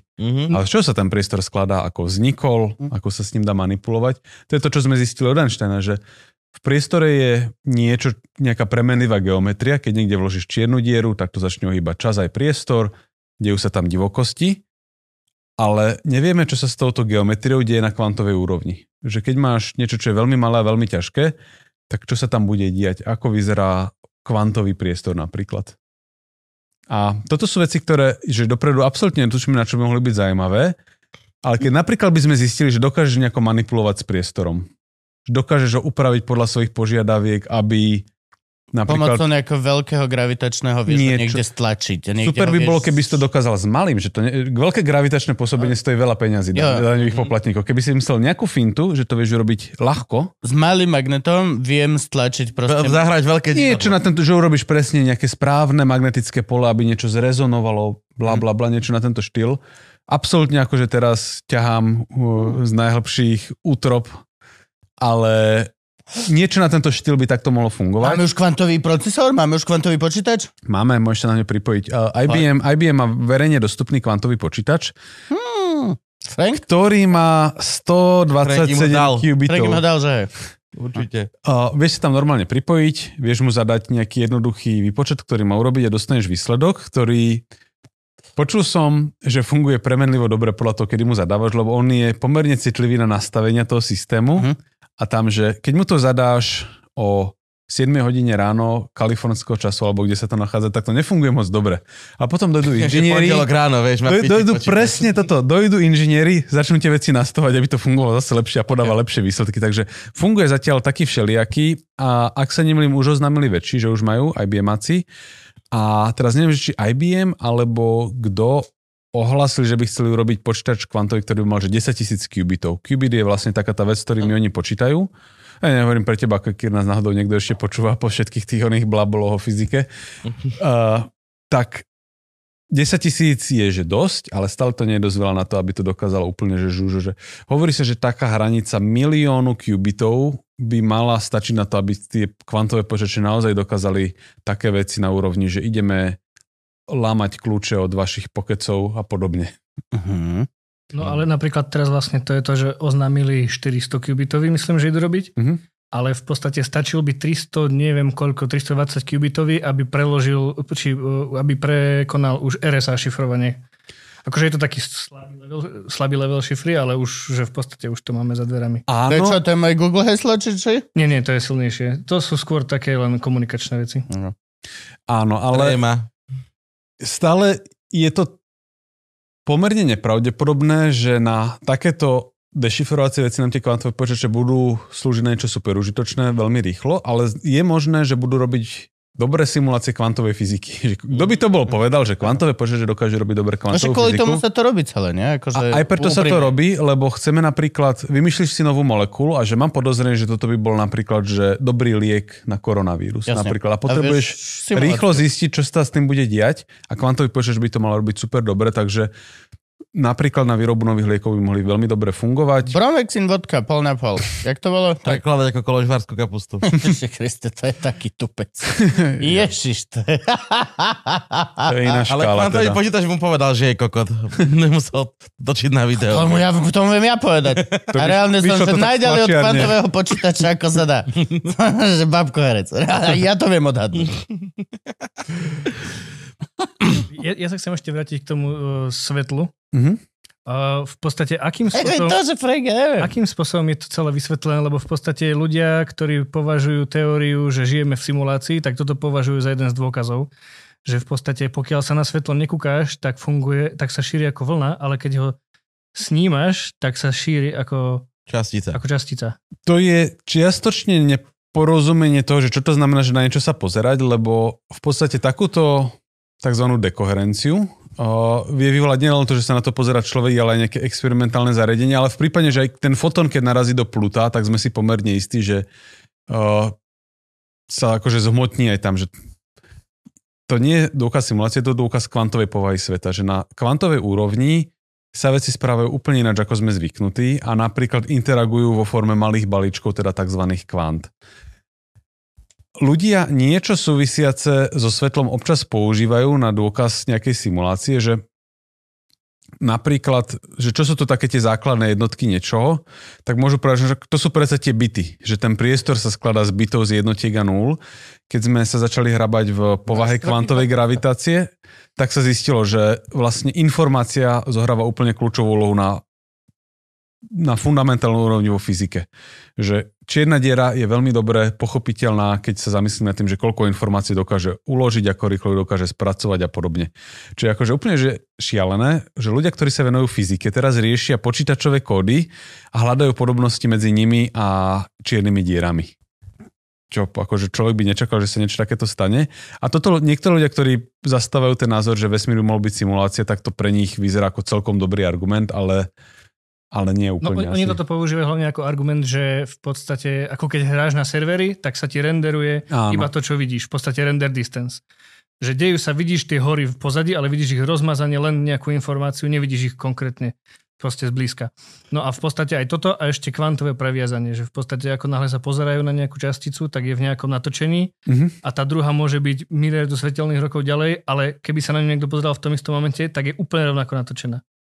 Že v podstate oni si musia vymeniť ako keby informáciu nad svetelnou rýchlosťou. Áno, a toto sú všetko veci, ktoré sú v istých formalizmoch kvantovej mechaniky vysvetliteľné, napríklad v tej interpretácii viacerých svetov od Everetta. A o tomto mám tiež takú malú kapitolku, lebo sú ľudia, ktorí rozmýšľajú, že vlastne by toto mohlo súvisieť s červými dierami, že keď sú kvantovo previazané častice, tak vlastne, že medzi nimi je mikroskopická červia diera, cez ktorú si oni vedia vymeniť informácie, čo je akože celkom žužo vysvetlenie. Nie je úplne, že všeobecne prijaté, ale zase vymyslel to veľmi renomovaný teoretický fyzik, ktorý teda patrí medzi najťažšie váhy v obore, takže to nie je ani úplná, že chlopotina. A čo som tým chcel povedať? Jo, že keby chcel niekto simulovať napríklad náš vesmír, tak sa povedme, že neobťažuje ani s ostatnými vecami. Že na čo by sme mali v tej simulácii niečo okrem galaxie našej napríklad. Že na toto je môj najhlavnejší argument. Vždy, keď hráš Witchera a máš dvoch typkov, že tak sa uvidíme v tom a tom, na tom a tom mieste. A tyže dobre, okej, oni odídu po ceste a tyže a vieš čo, jeden za nimi. Nikdy tam nie sú. Vždy sa až potom zmotňa na tom mieste. Čiže nie som si istý. Lenivosť. Pokiaľ niekto naozaj projektoval náš svet, určite bol lenivý z nejakej časti, čo znamená, že by nebol tak proste mysteriózne premyslený. Ak ma Boh stvoril na svoj obraz, tak musel byť kurva lenivý. Ja čudujem, že vôbec to, čo spravil hovado. To je jediná šanca, že vesmír simulácia, aj kebyže naozaj ho stvoril Boh, lebo Boh je dokonalý a v tom prípade by nemal v sebe lenivosť a stvoril by to fakt do úplne, že najmysterióznejšieho detailu. Ako náhle to robil niekto iný ako naozajstný Boh, tak tam budú fuck upy. Proste... Aj to bolo... Veci sú lenivé, nejdem hovoriť, že ľudia... Malo to byť včera. Ale nechaj tak. Čas ešte nevznikol, takže stále stíham. Jasné. Tak hej, Elízer Jutkovský, tuším, nejaký knihe použil niečo také, že však možno celý náš vesmír je nejaká simulácia, ktorá slúži na to, aby nejaká mimozemská civilizácia spočítala pi na dosť veľa desatiných miest, alebo nejaká takáto šlapotina. No však to bolo na Makrata v 100 pravospravodcových galaxiách. Áno, tak 42. To je dobrá kniha, no. Môže byť, vidíš, to je fakt. My sme vlastne ten veľký kvantový počítač. Prečo to ste čítali? Všetkých. Úplne všetkých. No, to bolo moje... Tým som ja trávil čas na strednej škole hrať za radom. Nemal si sa učiť? To sa striha na výške potom. Ty si mal aj strednú nejakú fyzikárnu? Či ty si gymnazista? Gymnazista a práve, že matikárku sme mali dobrú. Gabiku Šilharovú, pozdravujem. A fyzika to bola pomerne bieda. Nebudem menovať, ale že nemali sme vôbec dobrú fyziku. Až ku koncu strednej školy sa mi tá fyzika začala páčiť, lebo som dostal knihu o kvantovej... Jo, konečne. I'm good at this. Dostal som jednu knižku o kvantovej mechanike, požičal som si jednu knižku o čiernych dierách a som zrazu na to kúkal, že ty vole, že ten vesmír je takto divný, že tomuto sa chcem venovať, ale dlho som si myslel, že ok, že je to divné, ale zároveň je to zložité, že toto je proste pre Einsteinov a... Známy Juro Kušnierik mi vybavil stretnutie s Martinom Mojžišom, ktorému asi jednu z prvých otázok, čo som mu položil, že či na Matfyze chodia aj normálni ľudia. Čo spätne si uvedomím, že nebolo úplne že korektné, ale on, s ním som sa vtedy porozprával, mi vysvetlil, že to je úplne normálne a dá sa to naučiť, tak som si akože trúfol, že idem na Matfyze s tým, že ma vyhodia za 2 roky a rozmyslím si zatiaľ aspoň čo ďalej, lebo som nemal premyslené a nejako si ma tam s ľutosťou nechali. Ale teda, že stredná absolútne, matika, fyzika, nič. Stredná boli, že Simpsonovci a prečetovky. Hej, a ešte nejaké hry, futbal, skate a takéto. Mm-hmm. Prečet, akože veľmi, povedal by som, že nonchalantne proste rieši. Aj multiverse, aj teda časové cestovanie. Aj doteraz prečet. On podľa mňa píše, že tie knihy sú skutočnosti, že dobré sci-fi, kamuflované akurát do tohto sveta a zároveň ešte extrémne humorné. Akože, extrémne humorné, tak, ale humor, že... aj je to častokrát, je to veľmi dobrý social komentári, akože aj pohyblivé obrázky, aj všetky tieto veci, to bolo, že si prečítal knihu a že okej, dobre. Je to aj tie Shakespeareovky, ktoré prepísal nešak Soudné sestry a toto všetko, to sú proste, to sú Shakespeareovky prepísané do úplne, že no. Plus, ak Shakespeare je iPhone 6, tak prečetové Soudné sestry sú proste 14 Pro plus business class, či ak sa volajú tie telefóny. No, to by som si rád niekedy prečítal ešte, že prvýkrát, takže ja som to dlho nechytil do rúk, že 10 rokov som možno neprečítal žiadnu prečtovku, ale mám všetky doma odložené a čakám na ten moment. Jednu vec, to ešte môžem... Joj, takto by som chcel, že Pána prstňov nikdy nevidieť a... Príde to ešte. Príde ten čas. Čítal som vlastne iba Good Omen, čo by mal byť prečet Gaiman na polovicu. To som čítal. To je komiks? Nie, to je knižka. Pôvodne je to knižka. Ja som to ako komiks už videl. Už som to niekde videl ako komiks. Ja som to videl ako seriál. Čítal som to ako knihu a počúval som to aj ako audioknihu. Celkom dobre narozprávané. Takže mne sa tam už páči už len tá premisa, že sa znovuzrodení Krista pomýlia si ho v tom ono v porodnici. Že to je proste, že dovidenia. Tak je tam potom majú, že vlastne, že diabli nerobia to, že by robili nejaké zákerné skutky, ale spôsobujú iba zápchy a ľudia už potom nasratí robia zlé skutky za nich. To je proste, že geniálne. No a ty vlastne, ako prebieha tvoj výskum? Čo vy robíte, keď nemáte ešte, že by ste videli na 35. Tak čo rátate, jak draci, alebo... Vieš, ja mám viac tých vetiev. Jedna z tých vetiev sa týkala práve čiernych dier, že som rozmýšľal, že ak ten priestor má nejakú štruktúru, čo to spraví s čiernymi dierami. Napríklad oni sa typicky vyparujú, to je vlastne najväčší výsledok, ktorý priniesol Hawking.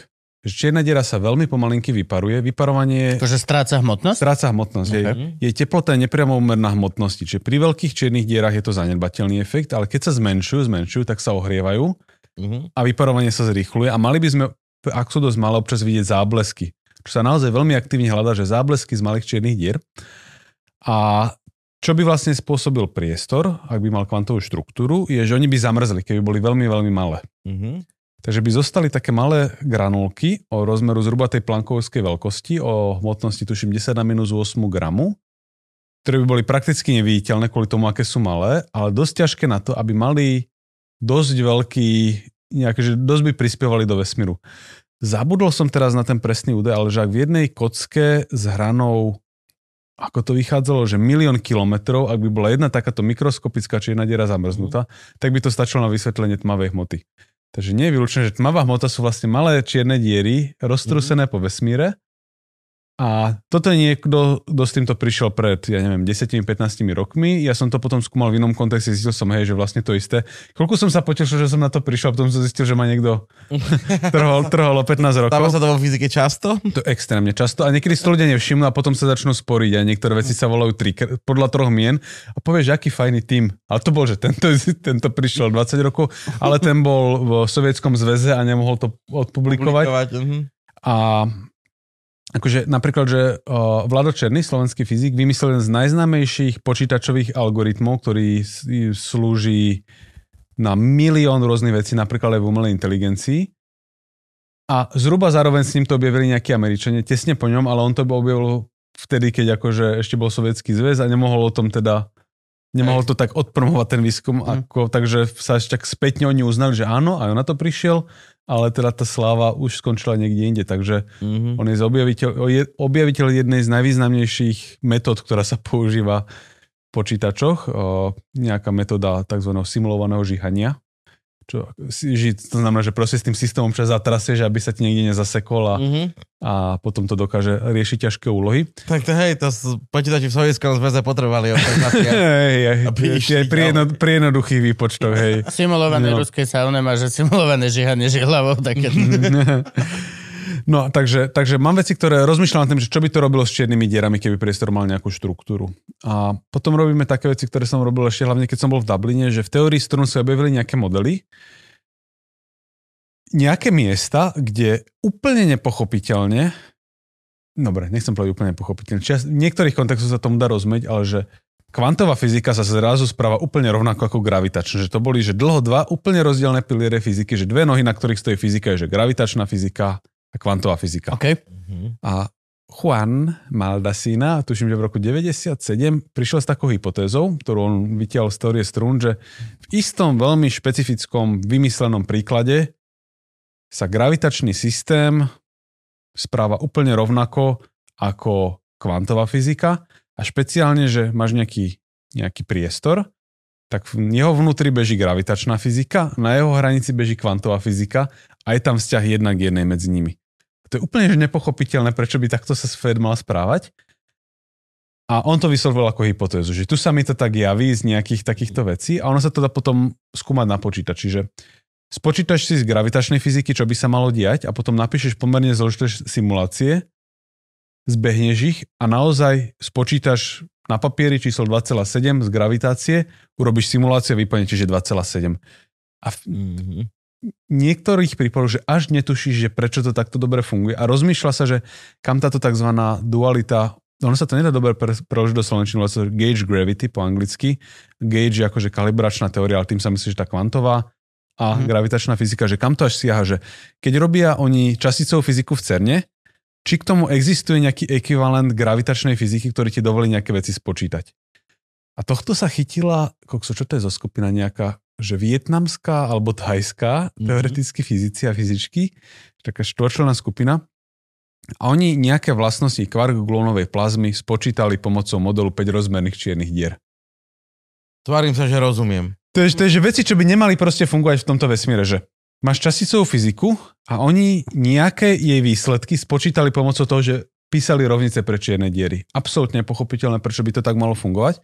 A iní ľudia zase robia také veci, že nájdeme rýchlo rotujúcu čiernu dieru vo vesmíre a nejaké vlastnosti spočítame pomocou modelov pre časticovú fyziku, konkrétne pre nejaké kvantové teórie, ktoré majú názov, že konformné. To nebudem absolútne vysvetľovať. A tomu to vôbec nerozumieme. Je zaujímavé to testovať v nejakých tých režimoch, kde to vieme simulovať na počítači, aby sme porozumeli, že ako toto do pekla funguje, či je gravitácia a časticová fyzika naozaj jedno a to isté, že tie isté prejavy iné prejavy toho istého. A toto je, že žužu, lebo fakt, že ty si spočítaš dopredu svoj výsledok, ale potom ho získáš úplne nepochopiteľne a funguje to dobre zatiaľ. Takže toto sme robili hlavne v Írsku a stále dorábame nejaké veci. A Robím teraz aj na takých veciach, ktoré sa venujú priamo kvantovému priestoru, že ideš si odsimulovať, že ako by sa v nejakom jednoduchom kvantovom modeli dialo niečo, ako by tam vyzerala, ako by sa tam šírili vlny napríklad. Lebo chcem vedieť, že keď sa tie vlny potom šíria vesmírom, že čo by to malo robiť. Takže takéto srandičky si o tomto zisťovať. Poslednú dobu ma celkom zaujímavá taká otázka, že rozpoviem to aj s takým dlhším príbehom, ale však som povedal, že nemáme časový limit, teda aj viem, že by si chcel svoje dieťa vidieť skôr, ako nastúpi do školy. Vôbec, akurát, úplne akurát. Že z čoho vlastne vieš zreprodukovať to, že v akom priestore sa nachádzaš. Napríklad, že bola pandémia a rozmýšľalo sa, že sa urobia také apky na mobil, že keď sa s niekým obídeš, tak sa zaznačí, že títo dva ľudia sa stretli a keď sa jeden nakazí, tak dostanú ostatný SMS-ku, že ti to pípne. A teraz to zlyhalo na plnej čiare táto snaha. Úplne, ale keď sme sa o tomto rozprávali s pár ľuďmi z fachu, tak padla taká zaujímavá otázka, že čo by sa z tohto vedel dozvedieť o Zemi? Že ľudia nemohli lietať a mohli cestovať len pár kilometrov od bydliska. Áno. Takže dostaneš informáciu, že v mojom okolí sa nachádza ten. A ďalší by dostal takúto informáciu. A teraz keby si niekomu dal len takú veľkú tabulku, že kto sa stretol s kým, takže čo sa o tomto vieš dozvedieť o tvare Zeme? A napríklad by si zistil, že aha, tu mám jednu bublinu ľudí, lebo to sú Austrálčania, ktorí sa nestretli s nikým iným. Tu mám veľkú skupinu ľudí, a zrazu vieš reprodukovať nejaké veci. A dokonca by si mohol napríklad zistiť, že Zem je gulatá, lebo ten sa stretol s tým, ten s tým a zrazu sa ten posledný stretol zase s tým prvým, takže musia tvoriť nejaké kolečko. Ale mapa Zeme by vyzerala, že diametrálne inak. Nemali by sme póly, alebo... Mali by sme kontinenty, mali by sme kontinenty približne rovnakého tvaru, ale nikto nežije doslova coast to coast. Vieš, akože... No áno. Bola by to taká... Zemne plocha. Približne zem, ale v podstate... Ale potom si vieš položiť hypotetickú otázku, že mám neznámy priestor a roztrusím do neho pozorovateľov, ale jediné, čo im nechám je, že povedať im, či si sa stretli alebo nestretli. Mm-hmm. A či z toho spätne vieš zistiť, že v akom priestore sa pohybovali. Lebo veľmi často my simulujeme veci, ktoré nevieme, čo presne opisujú. Že oni môžu opísať dvojrozmerný priestor, trojrozmerný, že to je nejaké čudo. Okay. A teraz by si chcel zistiť, že čo sa tam nachádza. A ja mám pocit, že toto by sa dalo sformulovať ako nejaký spôsob, ako overovať, že v akom priestor, aký priestor nám v našich simuláciách práve vznikol. Uh-huh. Tým, že tam povytiahuješ, ako sú si veci blízke a pokúsiš sa spätne zreprodukovať, že aha, tam nám vznikla sféra. A tie elementy sa šíria po sfére, napríklad. Áno, a to je stále dosť dvojdimenzionálne. Ako keby. Jasné, ale niekedy ti môže byť, že to máš tam aj vektorované, že akože... OK, dobre. Akože že ty môžeš mať napríklad, že veľa sfér poskladaných dokopy. Tak na sebe. Áno. A zrazu sa tie veci môžu hýbať tromi smermi. Okay. A už presne zistíš, že to má trošku inú štruktúru, tá blízkosť elementov, ktoré sa tam pohybujú. A toto sú veci, z ktorých by som sa chcel teraz vysomáriť. A... To už sa možno deje pomocou mobilov. Každý má mobilovačku. Ináč akože, všetky mobily sa rozpoznávajú navzájom, potom dávaš voči tej cell tower, jak to je po našom vysielača. Voči vysielaču dávaš stále proste. No, takže aj takúto fyziku robím, že sa snažím pochopiť trošku viacej, ako by fungovali priestory, ktoré môžu vzniknúť, ako by sme ich mohli identifikovať v tých simuláciách, lebo naozaj, že vznikajú teraz matematické modely, ktoré majú ambíciu, že opísať, ako vznikal vesmír napríklad. Že sú schopné opísať veľký tresk, kde čas začal plynúť, tri priestorové rozmery sa začali rozpínať a podobne. Ale tie modely opisujú všeličo a chceš vedieť, že či opisujú práve to, čo ma zaujíma, alebo opisujú niečo iné.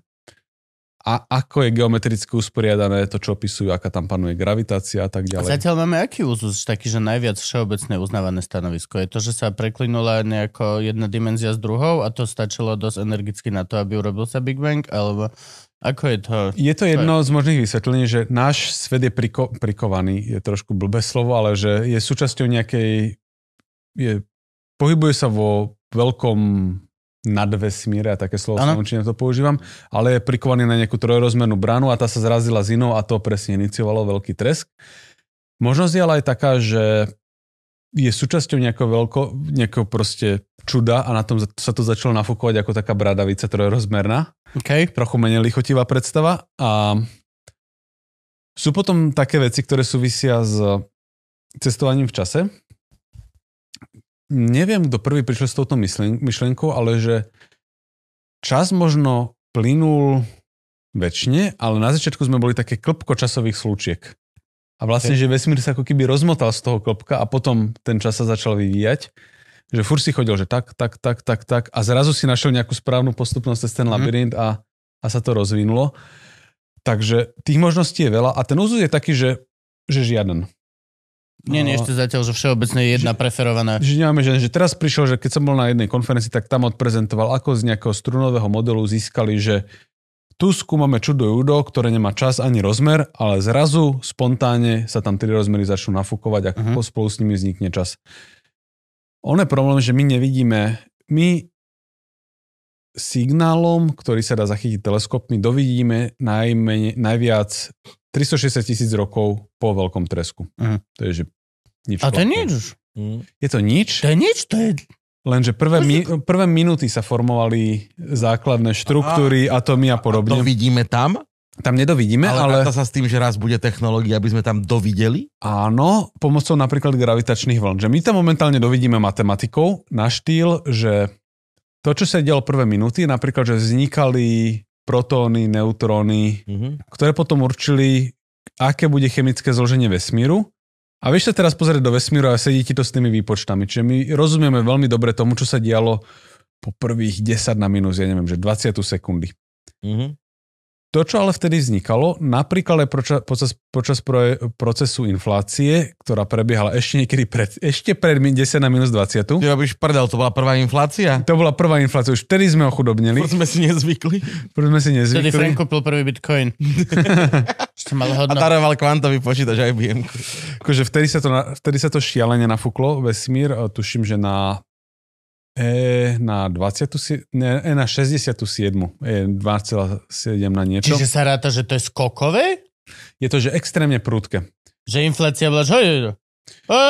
Nebol to skok, ale bol to, že za 10 na minus 20 sekundy to zrástlo o niekoľko desaťciferné číslo. A potom sa to začalo spomalovať. A potom sa to trošku znormálnilo. Okay, dobré. Jo. Že bola tam, že exponenciálne rozpínanie, ktoré zrazu veľmi prudko ustalo. Energia sa vypustila do vesmíru a začalo sa diať to, čomu už viac menej rozumieme. Že potom je ten vesmír pochopiteľný. Vieme opísať infláciu, takú tú kozmickú. No, keď počujem kozmická inflácia, tak normálne máš karáže.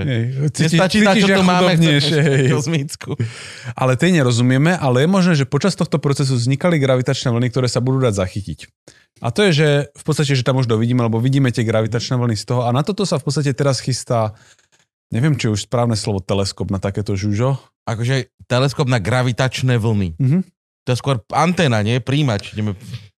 Anténa by bolo správnejšie slovo, hej, súhlasím. Ale aj pri tých, napríklad pri, ale hej, to je správne slovo, že teleskop pri fotení čiernych dier, lebo to zachytá mikrovlnné žiarenie. Mikrovlnové dĺžky. Takže toto by bolo asi, že nejaká že anténa, alebo satelit. Akože, satelit je to kvôli tomu, že aj to lieta okolo nás, takže by to malo... čomu sa hovorí na dome, že mám satelit, tak tomu sa hovorí, je to pičovina, hej, že máš parabolu na dome. Áno. Nie je satelit, hej, čiže parabola je druhá anténa. Ale povedz, mám parabolu na dome a všetci volajú architekta, vieš, to není taká. Deratizátora. Hej, presne, Ježiš, dáme niečo na streka, tam parabolu. Dáme vám pásce na parabolu, dobré.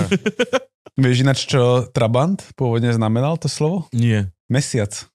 Trabant je mesiac? To toľko vydrží, hej? Po akom jazyku je? Neviem niečo, že odkiaľ to prišlo, ale keď som si pozeral, akože chystal nejaké podklady k mesiacu, tak Wikipédia mi zrazu vyhodila, že po starom trabanta je, že OK, don't you say. No, takže sa chystá detektor gravitačných vln, ktorý bude mať na toto citlivosť. To sú vlastne, že trojca satelitov, ktoré budú letieť vesmírom, niekde budú krúžiť asi okolo Lagrangeovho bodu alebo čoho a budú veľmi presne merať vzdialenosť medzi sebou. A keď tá gravitačná vlna preletí, tak u nás spôsobí, že oni sa trošku vzdiali a potom približia, takže oni budú toto chvenie časopriestoru zachytávať. A to je presne tá vec, ktorá, že keby všetci futbalisti odovzdali svoje prestupové peniaze a pošleme ich do ESA, tak už sme to mohli mať. Ale jak sa musíš handrkovať proste o tie rozpočty, tak tie veci proste trvajú. Apelujme na futbalistov. Futbalisti sú budúcnosť vedy, ako tak počúvam. Hej. To by to bol povedal. Akože ruku na srdce, že keby prišli každý, keby boli že zdanení 50%, všetci futbalisti, čo zarábajú nad 100 miliónov, tak by sa im o nič horšie nežilo. Oni aj tak tie peniaze potrebovali na to, aby sa porovnali s inými futbalistami, áno. Že to je už vecou, že tej hrdosti remeselnej, že Ronaldo dostal za prestup toľko a ja som dostal ešte viac, takže keď Ronaldo dostane polovicu viac, ja mu zoberiem polovicu, stále sa budeme stále to spáliť, dobré, takže... hej, to presne, hej. A my budeme mať teleskopy. Chlapci a 50% si vybereme na teleskopy, aby sme my mohli porovnávať naše penisy. Naše teleskopy, hej. Ja som sa ospravedlňoval, že som musel riešiť telefonát, ale riešil som telefonát aj kvôli našemu turné s Gabom, ktoré... Momentálne už beží, Frank, ja neviem, aký máme časovú dilatáciu tohto programu? Kedy toto ide von? Toto ide von vo februári. Informácie by mali byť na stand-up.sk. Informácie nájdete na stand-up.sk, budeme mať turné stand-upové s Gabom, pokiaľ je február momentálne, tak ešte sme nezačali, alebo niečo také. A chodte sa pozrieť, alebo si kúpte lístok, alebo sa príjete pozrieť. Ja neviem, urobte, čo chcete, hlavne žiadny tlak. Kľudne zostan doma, vôbec nič. Nemusíš riešiť nič, nikto nám není nič dlžný. A plus je teda obmedzené miesto v tých kapacitách. Nevybrali sme obrovské sály, čo znamená, že akože, vieš, iba hlupak je do toho, že vieš čo, a chceme proste 1000-miestnú sálu na naše, že prvé spoločné, vieš čo, ne. Pekne si vezme 150-ku, 200-ku a keď to naplníš, tak kľudne pridaj predstavenie. A nechcem vás strašiť, ale keď pozerám na Gabo, môže to byť vaše posledné turné, takže... No. Zlé, pane väčšie, zlé. V tejto dvojici, navzdory všetkému, som ja ten bližšie k smrti, podľa mňa. Som o dosť horšie na tom, alebo teda možno sa iba pozorujem viacej, ale akože... Ešte raz. Budeš môcť Gaba pozorovať. Na kompletku idem, aj do toho štúdia spánku idem. Všetko ma teraz čaká úplne, no, lebo vyzerá to na spánkovú apnoe. Čo je? Akože viem, čo je zadusíš sa v spánku. No? Ježiš, to je krásne. A ja tiež hovorím, že krásna smrť, ale... Môžeš uhorieť. Ešte neskôr by mohla prísť, čo? Že ty aspoň tých 14 rokov, vieš. Budeš nosiť tú masku ako Darth Vader? No musíš mať takú... No, to je brutálne. To máš prístroj proti spánkovej apnoe, ktorý si pripojíš. Áno, v ťažších štádiách máš prístroj. To je brutálne. Ale ja čakám, že by to mohla spraviť tá operácia, čo mal aj Sebik. Akú operáciu mal? Nejdeme hovoriť jeho meno. Sebik. Niekto nevie. O ktorom Sebika vravíme, to Sebik vie. Tiež mu robili, aby nechrapal. Áno, jemu prevrtali hlavu, aby na Ježiši Kriste. Druhý nos mu robili. A to že, kde by ste chceli druhý nos? Normálne cez Eustachovú trubicu, tak to má túto bokom také žiavre malé. Ináč bolo také obdobie, kedy cyklisti mali s týmto problém, že nebol ešte asi zakázaný doping a všetci dopovali ešte viac ako dnes. Fúf. To muselo byť hrozné. Efedriniky? Strašné tela. A oni mali, že také tepy, že v noci, keď ti ešte klesnete počas spánku, tak ho mali, že smrteľne nízky. Takže oni mali nejaké veci, že ti pípa, že toto krasu na nebezpečne nízko. Mm-hmm. Vstali, išli na rotačný bicykel, chvíľku šlapali a išli znova spať. Takú podložku mali, ak ja mám pod Arturka som mal. Že proti tomu náhlemu umrtiu novorodenca, že len ti prestane dýchať zrazu, lebo proste fakt niekto nevie prečo, tak je to taká vec. Tak možno máme podložku, ktorá náhle sa prestane dýchať, jemný tlak, dovidenia, okamžite to začne vrieskať na celý dom. Ja stále rozmýšľam o tom, o oraringu. To je divné. Pýtaj sa bežca, ty si bežec. Samo? Behaš stále, hej ešte? Neopustil ťa to? Behám. No. Neušlo ti to? Nesúvislá otázka. Aký je tvoj názor na prsten, ktorý ti meria tieto tep? Však on má hodinky, aha. Ja mám hodinky, no. Však dobre, ale to je prsten. Neviem, neskúšal som ho. Presnejší. Pri hodinkách som si pozeral, že robili o tom pokusy, ktoré nie sú veľmi ťažké. Proste máš na ruke 3 rôzne hodinky a k tomu ešte niečo poriadne. Fitbit cez ten hej. A ten mám ináč tiež na beh. A teraz? Nemáš. Teraz nie, ale pri behu je to fakt dobré. Lebo bol som bežať polmaratón minulý rok v Košiciach. To je 21 polmaratón, hej. A keď som ho dobehol, tak mi potom hodinky... 19 hore. Ukazovali mi nejaké úplne že šialené tepy a mám pocit, že som to bežal s nejakou chorobou. Že mňa niečo, že som tak pokašľoval, to som si hovoril však akože, že som unavený, normálna vyčerpanosť a po behu som kúkal na to, že ty vole, že dosť mi vystreli tepy, že mal by som si to začať strážiť. Tak som si potom aj akože kúpil ten pas kvôli behu a neviem, treba, tomuto určite robili štúdie, že či sú tieto prstenia a podobne presné, nech to človek pozrie, koho to zaujíma. Bech je veľmi akože dobrý pre túto longevity záležitosť, ale to je hociaké kardio, povedzme si otvorene. Mm-hmm. Nemusím práve behávať. Jasné, že toto ja presne hovorím, že keď niekoho nebaví beh, whatever, rob si, čo ťa baví, že hoci čo ťa prinúti hýbať sa týždeň aspoň tých 150 minút, tak je úplne, že brutálny efekt. Týždenne, Gabo, neročne. Reálne 150. Pre hlupákov je to, že 2 hodiny. Že 2 hodiny sú že celkom lepšie, pokiaľ napríklad, že nerobíš nič, takže 2 hodiny sú OK. A ráta sa, že fakt rýchla chôdza. No. Stačí, že len si to rúbneš, tadiaľ to... Vieš, ja len prechodím od štúdia domov hodinu a pol týždenne pomaly. Lebo idem 3-4 krát za týždeň. Aj keď sa to nezdá, bol som tu dvakrát sám. Potom som stratil čip. A dneska ma musel púšťať Frank. Ale podľa mňa som vypoužíval, že môj počet, koľko ten čip proste je ochotný tolerovať ľudí, jak ja. No a ty robíš niečo, okrem radioamatérstva? Vieš čo, chodím teraz do fitka zase na novo. Mám polročné predplatné, ale tento malý zmrd ma teraz drží doma. A to je super. A ja, že doma, že na prechádzke, alebo tak, že... Pretože jediný Gabo si kúpi psa, ktorý ho drží doma. Ešte nie, ešte je maličký. Všetci ostatní si kúpia psa na prechádzke. Dneska sme prvý deň, čo máme celý deň obojok. Takže toto už je krok dopredu a teda nám to pomôže v tom, že už budeme môcť chodiť teda akože aj... Gabo, prestaň používať rodičovský plurál. Hovor, že on. Nie. Ideš hovoriť my. Nehovor my. Nie. No, pozri naňho, aký je dobrý. On je svíňa, že budeme citovo vydierať. No to vidím, minule som mu presne dal obojok, tak zaliezol do budy a 2 hodiny sa na mňa nepozrel. Nice. Úplne, že... Konečne chvíľka pre seba. Hej, presne. Napísal pol hodinu nového materiálu. Takže ad jedna nám toto umožní konečne chodiť trošku vonku a on ešte malý, on toho veľa neprejde, vieš. On vlastne do 18 hodín deň nespí. A druhá vec, čo nám umožní obojok, je, že mu dáme rolničku a už po ňom nebudeme chodiť. Potom. Už si ho prišlapol? On bol najprv väčší, nie? Ježiš, to už... Tak si ho vybral. Nie, Marty, nie, nehriš. No. Dobre, poďme naspäť k podcastu. 4 podcasteri a pes, vidíš.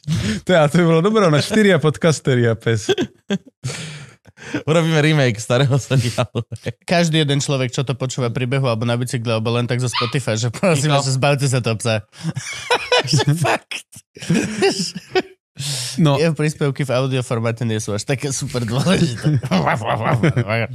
Ale zase psi to ocenia, vieš, oni zase konečne niečo pre nás. Aha. Presne. Hej, ale necháš, že pôjdeš s psom behať? A dáš psovi sluchátka? To je pravda. Ale zase nie, tak niekto to počúva pri varení, vieš, no tak, vieš, no pes ti tam leží, nie? Pri varení psov. To, že akurát som si predstavil čoklad, že ktorý čokel varí a počúva pri tom podcast. Bože, poďme naspäť na zem, chalani. Čo ty vieš, čo robia čokli, kým nie si doma? No ak sa pýtal na ten beh, že ja som si vlastne pri behu uvedomil, že ja som dlho sa snažil začať s meditáciou, aj som si akože pár dával. A potom som zistil, že ono to vlastne spôsobuje to, čo mne bežne spôsobuje beh. Že proste super, že tak vyčistíš hlavu, hej.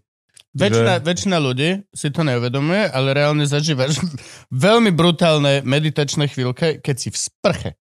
Z nejakého dôvodu. A keď serieš. Že? Keď už kakáš, tak to už máš telefón. To už tam sú tie mobily, no. Máš mobil. To je pravda ináč. Máš mobil a máš proste, ale sprcha, nemôžeš mať mobil, nikdy väčšinou nič nepočúvaš. Málo ľudí počúva rádio sprche. Ja počúvam ráno, že to... Dobre ráno podarí, počúvam. Tak dobre ráno si pustím sprche. A to, ako to počúvaš? Ja dám telefón do hrnčeka. Nie však, ja mám iPhone, ten je... Čo? No je, on je vodotesný. No dobré, ale kde máš to sprche, že blízko položené? Mám v sprche taký ten košík, kde máme sprchový gel a toto, a do ňoho si to dám. Tak to je brutálne. A počúvam. Aj keď akože nehrá to až tak, že no niekedy sa k tomu musím vrátiť, keď mám nahlas sprchu. Ja robím taký starý intrakový si reprak, že dám telefón do konca tohto poháriku. Pohárik sklenený a dáš telefón, on to urobí taký maličký ako chamber a lepšie to hrá. A tak to mám. No ale iná sprcha, to je proste to, väčšinou proste nemáš žiadny iný input, tá voda ti robí ten šum, tak vtedy normálne, že ľudia meditujú. Je veľká šanca, že ak si jeden z tých ľudí, čo že sradná meditácia, tak väčšinou, keď sa takže sprchuješ a zobudíš sa, že čo som robil poslednú minútu, kámo, congratulations. Aj keď zase tá meditácia človeka naučí trošku to robiť, že na povel, že vieš to potom lepšie ovládať na štýl, že ti beha milión vecí po hlave a povieš proste, že stop. Chcem sa sústrediť na niečo. na niečo konkrétne. Pomáha ti to v kreatívnom procese, myslíš? Mhm. Aj v takom tom thinking outside of the box procese? Myslím si, že hej, aj keď akože túto sa snažím aj so spánkom trošku to využívať, ale napríklad, že keď som mal druhú TEDovskú prednášku, tak som v podstate celú vymyslel príbehu. Že už sa blížil termín, že keď už som mal dať niečo dokopy a nemal som prakticky nič, tak som si normálne, že išiel zabehať na 1.5 hodiny do lesa a došiel som s tým, že som si sadol a v podstate napísal hrubú osnovu, že ťažko sa tam domýšľajú tie detaily, kde musíš proste presné veci robiť, ale že také tie náznaky a že toto by zhruba mohlo ísť, tak to úplne, že napríklad pri tom behu. No to je z časti meditácia a z oveľa väčšej časti to bol deadline. Deadline!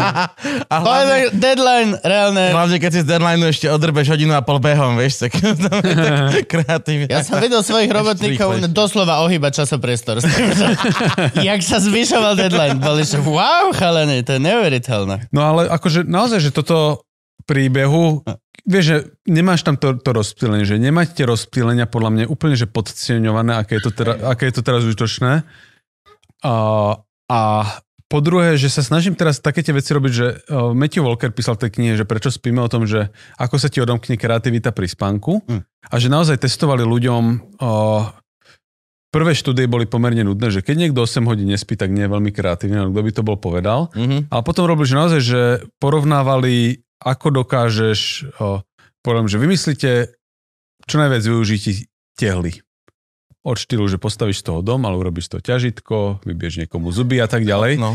A naozaj zisťovali, že ľudia vedeli viacej toho povymýšľať, keď boli dobre vyspatí. Mm. A potom začali robiť také veci, že ľudia by pred spaním napísali, že nad akým problémom rozmýšľajú a robili to týždeň a potom písali riešenia a zistili, že ľudia, ktorí si zapisovali to, čo ich trápi, nie že teraz, že môj kolega je blbec, ale že to, čo ich trápi, niečo, čo chcú vyriešiť, áno.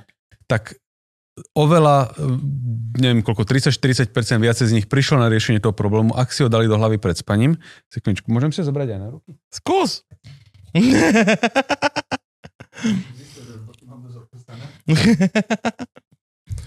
No.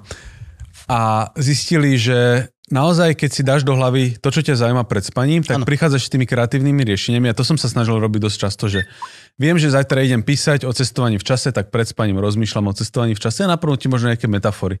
A teraz, keď už mám viac menej dopísané a už rozmýšľam znova nad fyzikou, tak si proste nahrám do hlavy nejaké takéto veci a potom človek stane a ide do tej sprchy a tam sa mu zrazu začne, že aha, že však na toto by som sa mohol pozerať takto a zrazu ti niečo takéto vypadne. Čiže ale to je vlastne niečo, čo by si ľudia mohli zobrať, že uvedomiť si, koľko ich rozptyľujú rôzne veci, sociálne siete, mobily, pípajúce a podobne a že nedokážeme venovať, minúty po minúte, to je pre mňa, je to nepochopiteľný koncept. Ani to nemám zo žiadnych správ vôbec, ale minúta po minúte mať na telefóne, že nastavené, jak napríklad šávem, že dobre, chápem novinári, ale aj tak je to šialený zásah. A preto už vlastne aj teraz ľudia ako keby stratili možnosť niektoré veci riešiť, lebo vieš, že keď každé 3 minúty je, že refreshnú, či náhodou ti nepribudli 4 lajky na fotke. To je FOMO. Tak čo spravíš za zmysluplnú prácu počas tých 3 minút? Takže toto som si aj sám za seba povedal, že u seba som stočil, že u mňa, bohužiaľ, nemôžem si úplne vymázať tie socialské cez nejako, že robím vedátora a podobne, ale začal som už len tým, že som si to vyhodil z plochy, že keď som otvoriť Instagram, musím ísť do priečinku a na poslednej strane to je a väčšinou, kým si to nalistujem, tak si poviem, že ty vole, však tam aj tak nič nečaká. A teraz už rozmýšľam, že normálne si urobiť počas dňa bloky, že kedy tam proste vôbec nechodiť a ani to potom... Ty máš celkom ostré... Ja som sa naučil to robiť napríklad, že není to o tom ani, že ako ja mám čo kde, ale to ma skôr práve, že hneva potom, že neviem veci nájsť, ja som nahnevaný a rovno nahnevaný idem do aplikácie, to není vôbec dobré. Ale ja som si všetky tieto aplikácie, ktoré majú, že správy, tak som si ich dal do jedného priečinka a robím to proste voľnovo. Dám ti príklad, hej, navarím malému, navarím sebe, urobím veci, urobím nejaké tasky, mám chvíľku, sadnem si, konkrétne väčšina, teraz akože poviem otvorené, idem, že na hajzel, sadnem si a otvorím... Dobre, Messenger, toto, dobre, WhatsApp, ok, toto, mail, jasná. Neotváram, to sa bojím, Instagram, dobre, ok, a za 20 minút mám všetko poriešené, dan, a znova to nevidím 4 hodiny, alebo tak. Tak to nie. Mám, akože, to je, že... Tak, ale presne, lebo máš 4 hodiny... Systém. A je, že v podstate len ide o to, že ako ty berieš tie veci. Úplne každý, kto povie, že mne to berie strašne veľa času, tak to je reálne, že lebo tomu chceš dať tak strašne veľa času. To je len celé. Tam ti to prakticky nič nedáva naspäť. No, len proste, to sú komunikačné kanály, ktoré sú super, lebo ináč by mi s každou jednou chujovinou tí ľudia volali. Kebyže my nemôžeme si my spísať v skupine, alebo ja tebe, tak reálne sú to, že 4 telefonáty, ktoré sú nepríjemné už len kvôli tomu, že si nemôžem vybrať, kedy to poriešim. Mm-hmm. Nemôžem ja si sadnúť na hezel a vyriešiť si všetky telefonáty. Lebo to by bolo neslušné a trvalo by to šiaľne dlho. A ešte to aj počuť. Trebalo by k tomu hajzel, kde nepočuť, že si nahajzli. Máte doma také odlučnené, vieš, tými one kartóny od vajec. Frank, počuj, to by sme mohli spraviť. Tam, keď budeme rušiť štúdio, zostane kopa týchto vecí. Hey. Reálne, akože... A tam potrebuješ aj tú mísu odlučniť, vieš, lebo tam nedelen od toho zmenu, ale aj od... No. No to sa bude veľmi... Že čo vám to tak šľupká každú chvíľku? U mňa je vždycky najväčší challenge, keď sa to už náhodou stane, že niekomu zvihnem na hajzli, takže spláchnuť. To väčšinou, že odídem a vrátim sa spláchnuť, až keď ale nás je na dome 5, vieš, tak vždycky bojím, aby tam nikto neprišiel. Musíš stať pred hajzlom, tak to telefonovať a hoci kto ide dnu, že sorry, naj. Dobre ma dorafal. Tak keď sa necháš. Ale však pozri na tie očka. No ale toto. Toto je presne, že teraz vlastne ja som bol na 4 dní preč na turné s Olympikom. Tak ho strážila kámoška, to som sa vrátil, tak hovorím, a ideme nazad na vojenský výcvik, lebo vieš, predsa mu tie baby dovolia oveľa viac ako ja. A potom moja trojdňová robota vyjde na vnívoč. Trojdňová robota vyjde na vnívoč. Ty vieš čo, akože na to, aký je malý, tak on toho vie strašne veľa. A oni sú strašne inteligentní, on sa zmrdí. Oni sú tak inteligentní, že oni... Tako to ide ruka v ruke. Oni ťa chcú prešťať, akože oni chcú pánovať domu. Takže na ne musíš dávať strašne veľa bacha. A čo nás čaká do budúcnosti teraz v nejakej blízkej dobe? Kde je slovenská veda napríklad? Chystáme nejaký veľký objav? Máme niečo lepšie ako Space Cube? Hej, Nobelovú cenu. Už máme niečo novšie? Je ich viacej. SK Cube v podstate... Teda SK Cube. Že oni spolupracovali na ďalších takýchto satelitoch a jeden z nich vlastne urobil celkom veľkú dieru do sveta, že bol, ak sa nemýlim, prvý takýto nanosat, ktorý pozoroval gamma záblesky. A to je vlastne, čo robí aj teraz skupina Norbyho Wernera v Brne, viacero ľudí, ale je to taká kolaborácia, kde sú teda aj zo Slovenska, spacemeny, rôzne univerzity, niekto z Maďarska, z Japonska a tak ďalej. Tak pekný plán na nejaký strednodobý horizont by bolo, že mať konšteláciu malých satelitov, ktoré sú brutálne flexibilné oproti tým veľkým nie že len Hubbleovým, ale takýmto teleskopom, ktorým veľmi dlho trvá, kým niečo urobia. Takže toto by mohlo fungovať tak, že dostaneš nejaký info, že pozorujeme supernovu a oni veľmi rýchlo dokážu všetko zaznamenať. Čiže má také veľmi flexibilné malé satelitíky, ktoré by veľmi dobre vedeli potom doplňať takéto nechcem povedať, že megalomanské, ale takéto veľké misie. A v tomto je to pre Slovensko veľká príležitosť, že toto už nie sú misie, čo potrebujú niekoho, kto vie mať 300 miliónov zvačku vytiahnuť. Malý satelit ťa stojí 100 000. Aj s vypustením za všetkým. Hej. Plus, mínus. Keď robíš väčší, keď má robiť nejaké nové strany, môžeš to stať viacej, ale stále sú to, že šestiferné sumy. No a rozprávame sa o nanosatelitoch, naozaj sú proste, že... Sú, že ako hlava človeka, že... OK. Základná kocka má liter, to je, že 10x10x10 cm a typicky ich pospájaš viacej dokopy, že tie najmenšie, takzvané, že single unit, to už nerobia tak veľa, ale pospojíš 4 dokopy. A to už seriózne vie mať dobré detektory, dobrú baterku, dobrý vysielač, dobrý počítač. OK. A je tam už toho veľa? Ešte by si niečo vyhodila? No alebo... nie, len one. Myslím, že tých satelitov, lebo však to je tá fotka tej Zeme, nie? Že už máme to nasraté okolo, tak vlastne takú šarupu. Vesmírny odpad. Čo do veľkosti sú tieto oveľa menej problematické ako tie veľké a tieto malé, vieš, potom hodí do atmosféry a v podstate celé zhoria pomerne rýchlo, keď doslúžia po niekoľkých rokoch. Takže toto je veľmi malý problém znečistenie týmito malými. Tie veľké môžu byť problematické. A konkrétne pre ľudí, ktorí napríklad skúmajú oblohu, Starlinky začínajú byť problematické. Oni keď ich vypustíš, tak ono to vyzerá jak Santa a tie jeho soby, že to je proste za sebou 20 svetielok, potom sa postupne rozladia, ale tých, keď bude dosť veľa, tak to naozaj bude špatiť na tej oblohe. A naozaj to už deti sa budú pýtať, že prečo niektoré satelity sa nehybu, vieš, že uvidíš, že pár bodiek, ktoré sú statické. Mm-hmm. Takže tomuto to môže dospieť a v podstate sa to teraz riešia. Oni tie Starlinky premalovali nejakou absorpčnou farbu, aby tak dobre neodrážali, ale Stále to platí Musk nájom za vesmír? Nie, že ten vesmír je teraz... Máš nejaké regulácie, kto môže... Že keby sme si my teraz teda povedali, že poskladáme sa, ideme si niečo vypustiť, tak nám povedia, že nemôžu. Museli by sme mať, tuším, povolenie od Slovenskej republiky. Ale on už teda má nejaké americké veci povybavované. Preto napríklad ako cudzinec ťažko sa zamestnáš v SpaceXe. Keby im tam chceli robiť niekto z Číny. Napríklad, ak je to problematické kvôli tým previerkam, ale teda, že oni to už majú a môžu si vypúšťať. A vo vesmíre platí nejaké právo. My sme to mali jednu z prvých epizód vedátorského podcastu, ja už som aj pozabudol tie detaily, ale jeho teda hovoril, že čo napríklad, že keď by sa stala vražda na medzinárodnej vesmírnej stanici, že do koho jurisdikcie to spada. A stal sa nejaký trestný čin na obežnej dráhe. Tiež som zabudol, čo to bolo, ale tuším, že niekto s nejakým bankovým oným mal problém a akurát bol vtedy vo vesmíre, takže... Tieto veci sa riešia a at some point to bude super dôležité, lebo zrazu zistíš, že na tom mesiaci sa nájde niečo speňažiteľné a teraz dojdú prvý a zapichnú si vlajočku a že čo sa vlastne bude robiť s týmto. Hej, že sú snahy o to, aby sa povedalo, že, nemá, že aby sme si mesiac neparcovali, že toto je niečo, čo, a je hlúpe povedať, že to patrí ľudstvu, však mesiac je mesiac a bodka. Hej, tam ešte neprišli nejakí oni. Saturňania, že halo. Hey, no. To je fucking náš mesiac. My sme si ho tu odložili. Primárne sa toto rieši pomerne akútne, lebo sa tam plánuje, že ľudia tam pôjdu a je možné, že tam žije nejaký mikroskopický život, ktorý tam ale je síce mikroskopický, ale tam miliardy a že máme mi právo tam dojsť a vyhubiť ho svojou prítomnosťou. Mm-hmm. No i by povedal, že áno, whatever, sú to baktérie, ale... Ale my sme boli baktérie na začiatku, nie? Hm? Niektorí stále sú.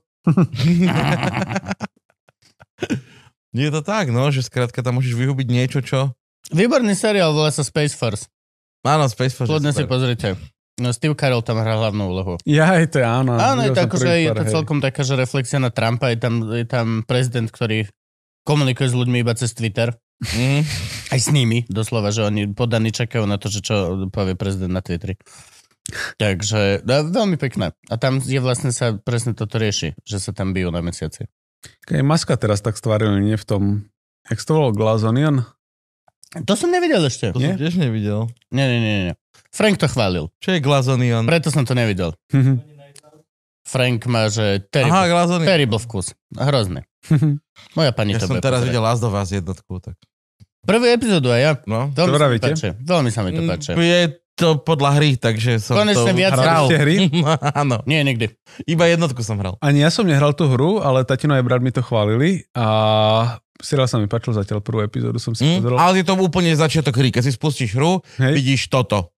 Prvú hodinu. Podľa mňa predaj Cordyceps tabletek, že akurát s týpkom hýbeš ty, no. Akože. Nečo robíš. Blbá hra, keby to fakt len pustilo ten seriál. Hej, toto mňa aj trošku série, lebo ja nie som moc tento príbehač, vieš, že ja dajte mi sekeru, idem kilovať zombíkov, vieš, tak tá prvá hodinka je fakt taká, že ideš ten príbeh, ideš aj fakt, že prejdeš do toho domu, zoberieš tú dceru do toho auta, že je to také, že no, viac film ako hra, ale potom sa to už rozbehne. Á, čo. Ale seriálik dobrý, hej, no, prvá časť pekná. A ešte niečo nás čaká teda? Čo sme zatiaľ povedali? No, kocku do vesmíru. Slovensko sa stalo členom ESA, Oni nemajú radi, keď sa vloží Európska NASA, ale takto medzi nami a 4 divákmi na YouTube. Je to Európska NASA. Už sme sa stali tým pridruženým členom, takže ľudia tam môžu chodiť, študenti na stáže, firmy môžu dostávať zákazky a v ďalšom kolu už môže byť teda aj slovenský astronaut, takže sa môžete prihlásiť, teraz toho českého vybrali, lebo oni už boli dlhšie. Češi majú astronauta? Majú, už je v tej... Tak zatiaľ bol vybraný akože do tej správnej posádky, takže budú asi trénovať a neviem, či nie je on už akože ten náhradník, ale zase toto je také, vieš, že... Ale plánuje ESA nejaký akože výlet do vesmíru? No jasná. Hej, neviem toto vôbec. Čo? A čo plánujú? Zem obletieť zase? Alebo... Dobre, okej, skadiaľ sa bude lietať, keď Rusko teraz už... Jasné, no Bajkodúr už není. Lietali sa z Ruska, nie? Lietali sme. Aj z Ruska. A... Teda aj Kazachstan. Čiže čo to je? Áno, pravda. Kazachstane. Aj z francúzskej Guinej sa lietalo. Odtiaľ tuším, že Hubble teleskop štartoval. A teraz sa hľadajú náhrady. Akože v SS spôsobilo veľké problémy to, že zrazu si mal, vieš, už aj predplatené nejaké veci, že nejakú raketu, ak sa neviem, tak tam skonfiškovali aj so satelitom, čo tam bol naložený v nej. Takže sa tak povedalo, že tak vy ste nám zobrali všetky tie jachty, tak my vám zoberieme túto, no. OK, have fun. OK. Ale hej, že spôsobilo to ESA veľké problémy, že zrazu nemalo odkiaľ štartovať Briti, ktorí, teda my už nie sme Európska únia zatiaľ, ak sa nevrátia, tak povedali, že idú vypustiť svoje prvé satelity. Virginia sa to pokusila, oni majú ten vesmírny program, ktorý akože funguje celkom zaujímavo, že keď ideš do vesmíru, tak máš dva ťažké kroky. Prvé je dostať sa cez hustú časť atmosféry a potom sa zrýchliť. A oni vlastne urobili upravený Boeing, ktorý ťa vyniesie do nejakej dosť veľkej výšky a on vypustí potom raketu, ktorá nemôže byť samozrejme tak veľká, ako aby zobrala weba alebo čo, ale dosť na to, aby vyniesla napríklad tieto malé satelity. Toto sa pokúsili urobiť teraz a bol to čiastočný úspech. Niekam sa to dostalo, ale nenadobudlo to orbitálnu rýchlosť, takže to padlo nakoniec. Zhrlo to v atmosfére, ale bol to vlastne, že prvý satelit vypustený z európskej pôdy. Takže aj Európa si povedala, že tak OK, storočie vesmíru, mohli by sme možno aj my niečo dokázať. Takže je storočie vesmíru? Nie storočie. Tak ako 19. století nazývame stoletím páry. Stoletím páry, potom prišlo stoletie. Čo bolo minulé, že elektriny alebo digitalizácie? Jedno z toho. A teraz, že vesmír sa stáva tak lacným, že akože bude hamba nemať vo vlastnej firme vlastný satelit. Akože sú komerčné firmy, ktoré robia, že tie trojučkové satelity, ktoré napríklad by mohli analyzovať predajné návyky. Že ty normálne, že máš mapovanú celú zem non-stop a zrazu vidíš, že v Južnej Amerike ľudia začínajú viacej nakúpať, lebo vidíme viacej aut pred obchodmi. A zrazu máš nejakú informáciu, ktorú vieš speňažiť. Niečo na tento štýl.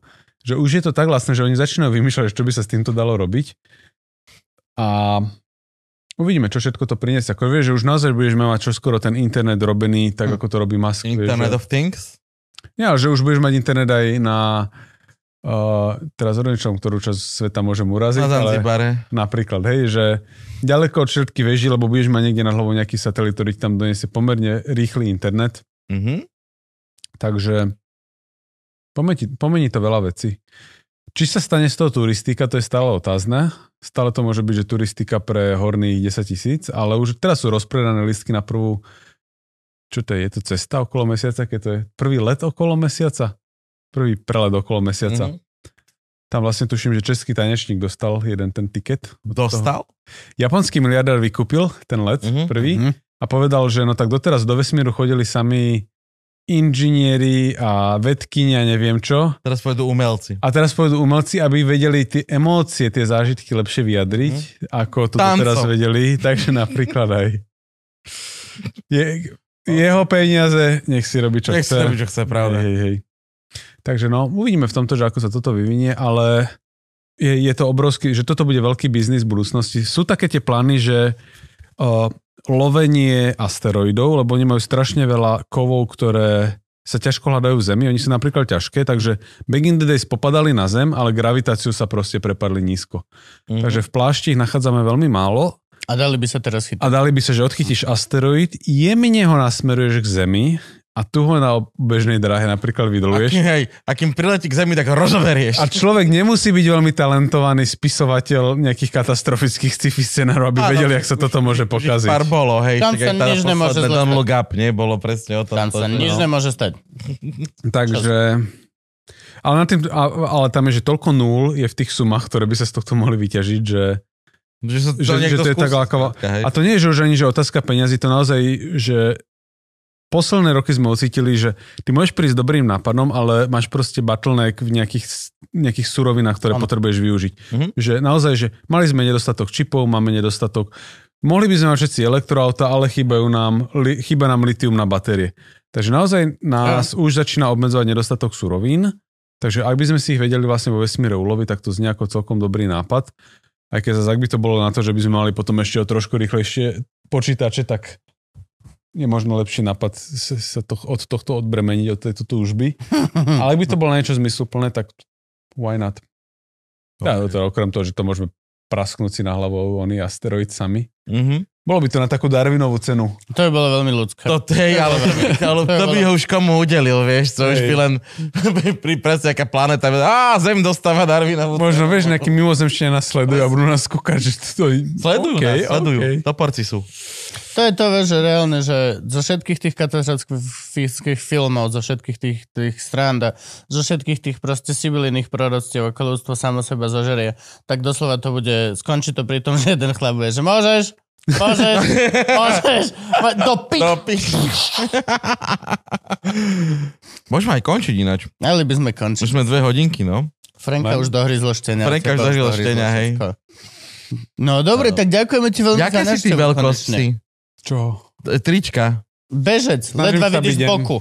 Aha, tak si budeš L, hej? Hoci to, kto beha, tak tiež, že reálne, že nič. A ja sa snažím byť M, vieš, to zase ale povedz. To je, no. Že odkiaľ, hej? Čo si, M-ko, jednoznačné. Dobre, pane, ďakujeme ti veľmi za návštevu. Ďakujem za pozvanie. Dobre sme si pokecali. Odporúčam všetkým podcast, samozrejme automaticky, ktorý je že veľmi super. Je to veľmi kľudný podcast, to sa mi strašne páči. Máme, že buď Slovák, ale nebuď kokos, to je tričko, ktoré ďakujem. Podľa nepredávame. Wow. To je veľká tak limitka. Si ma ocenila to veľko teda. Áno. Ďakujem. Užil som si to, bola to sranda. Sme na hranici mojho chrapčania. Ja mám tak odpozorované, že niekde medzi 2. a 3. hodinou začínam chrapčať, lebo už som prerozprávaný. Raz sme nahrávali, že 5 podcastov po seba posledným záber. Sa mi topil mozog.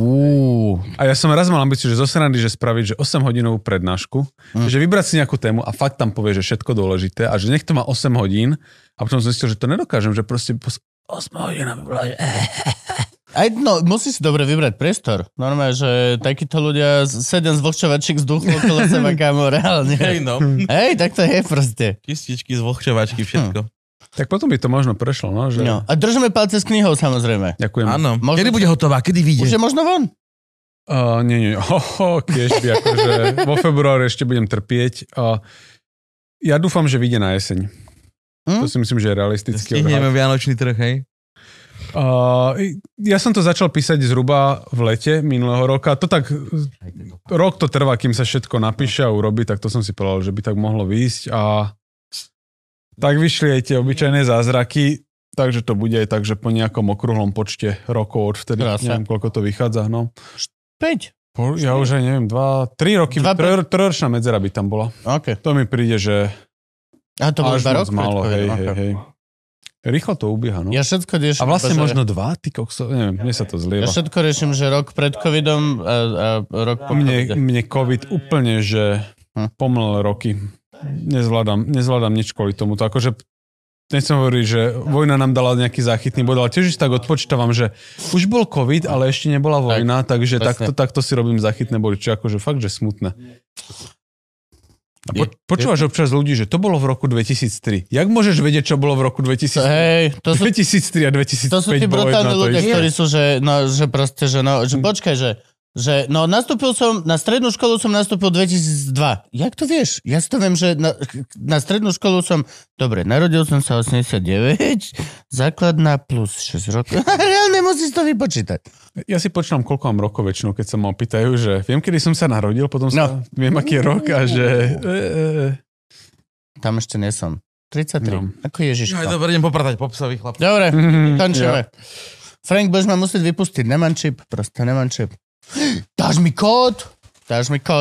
Ja si ho zavolám do telefónu. To je to, ako si pamätám, číselné kódy.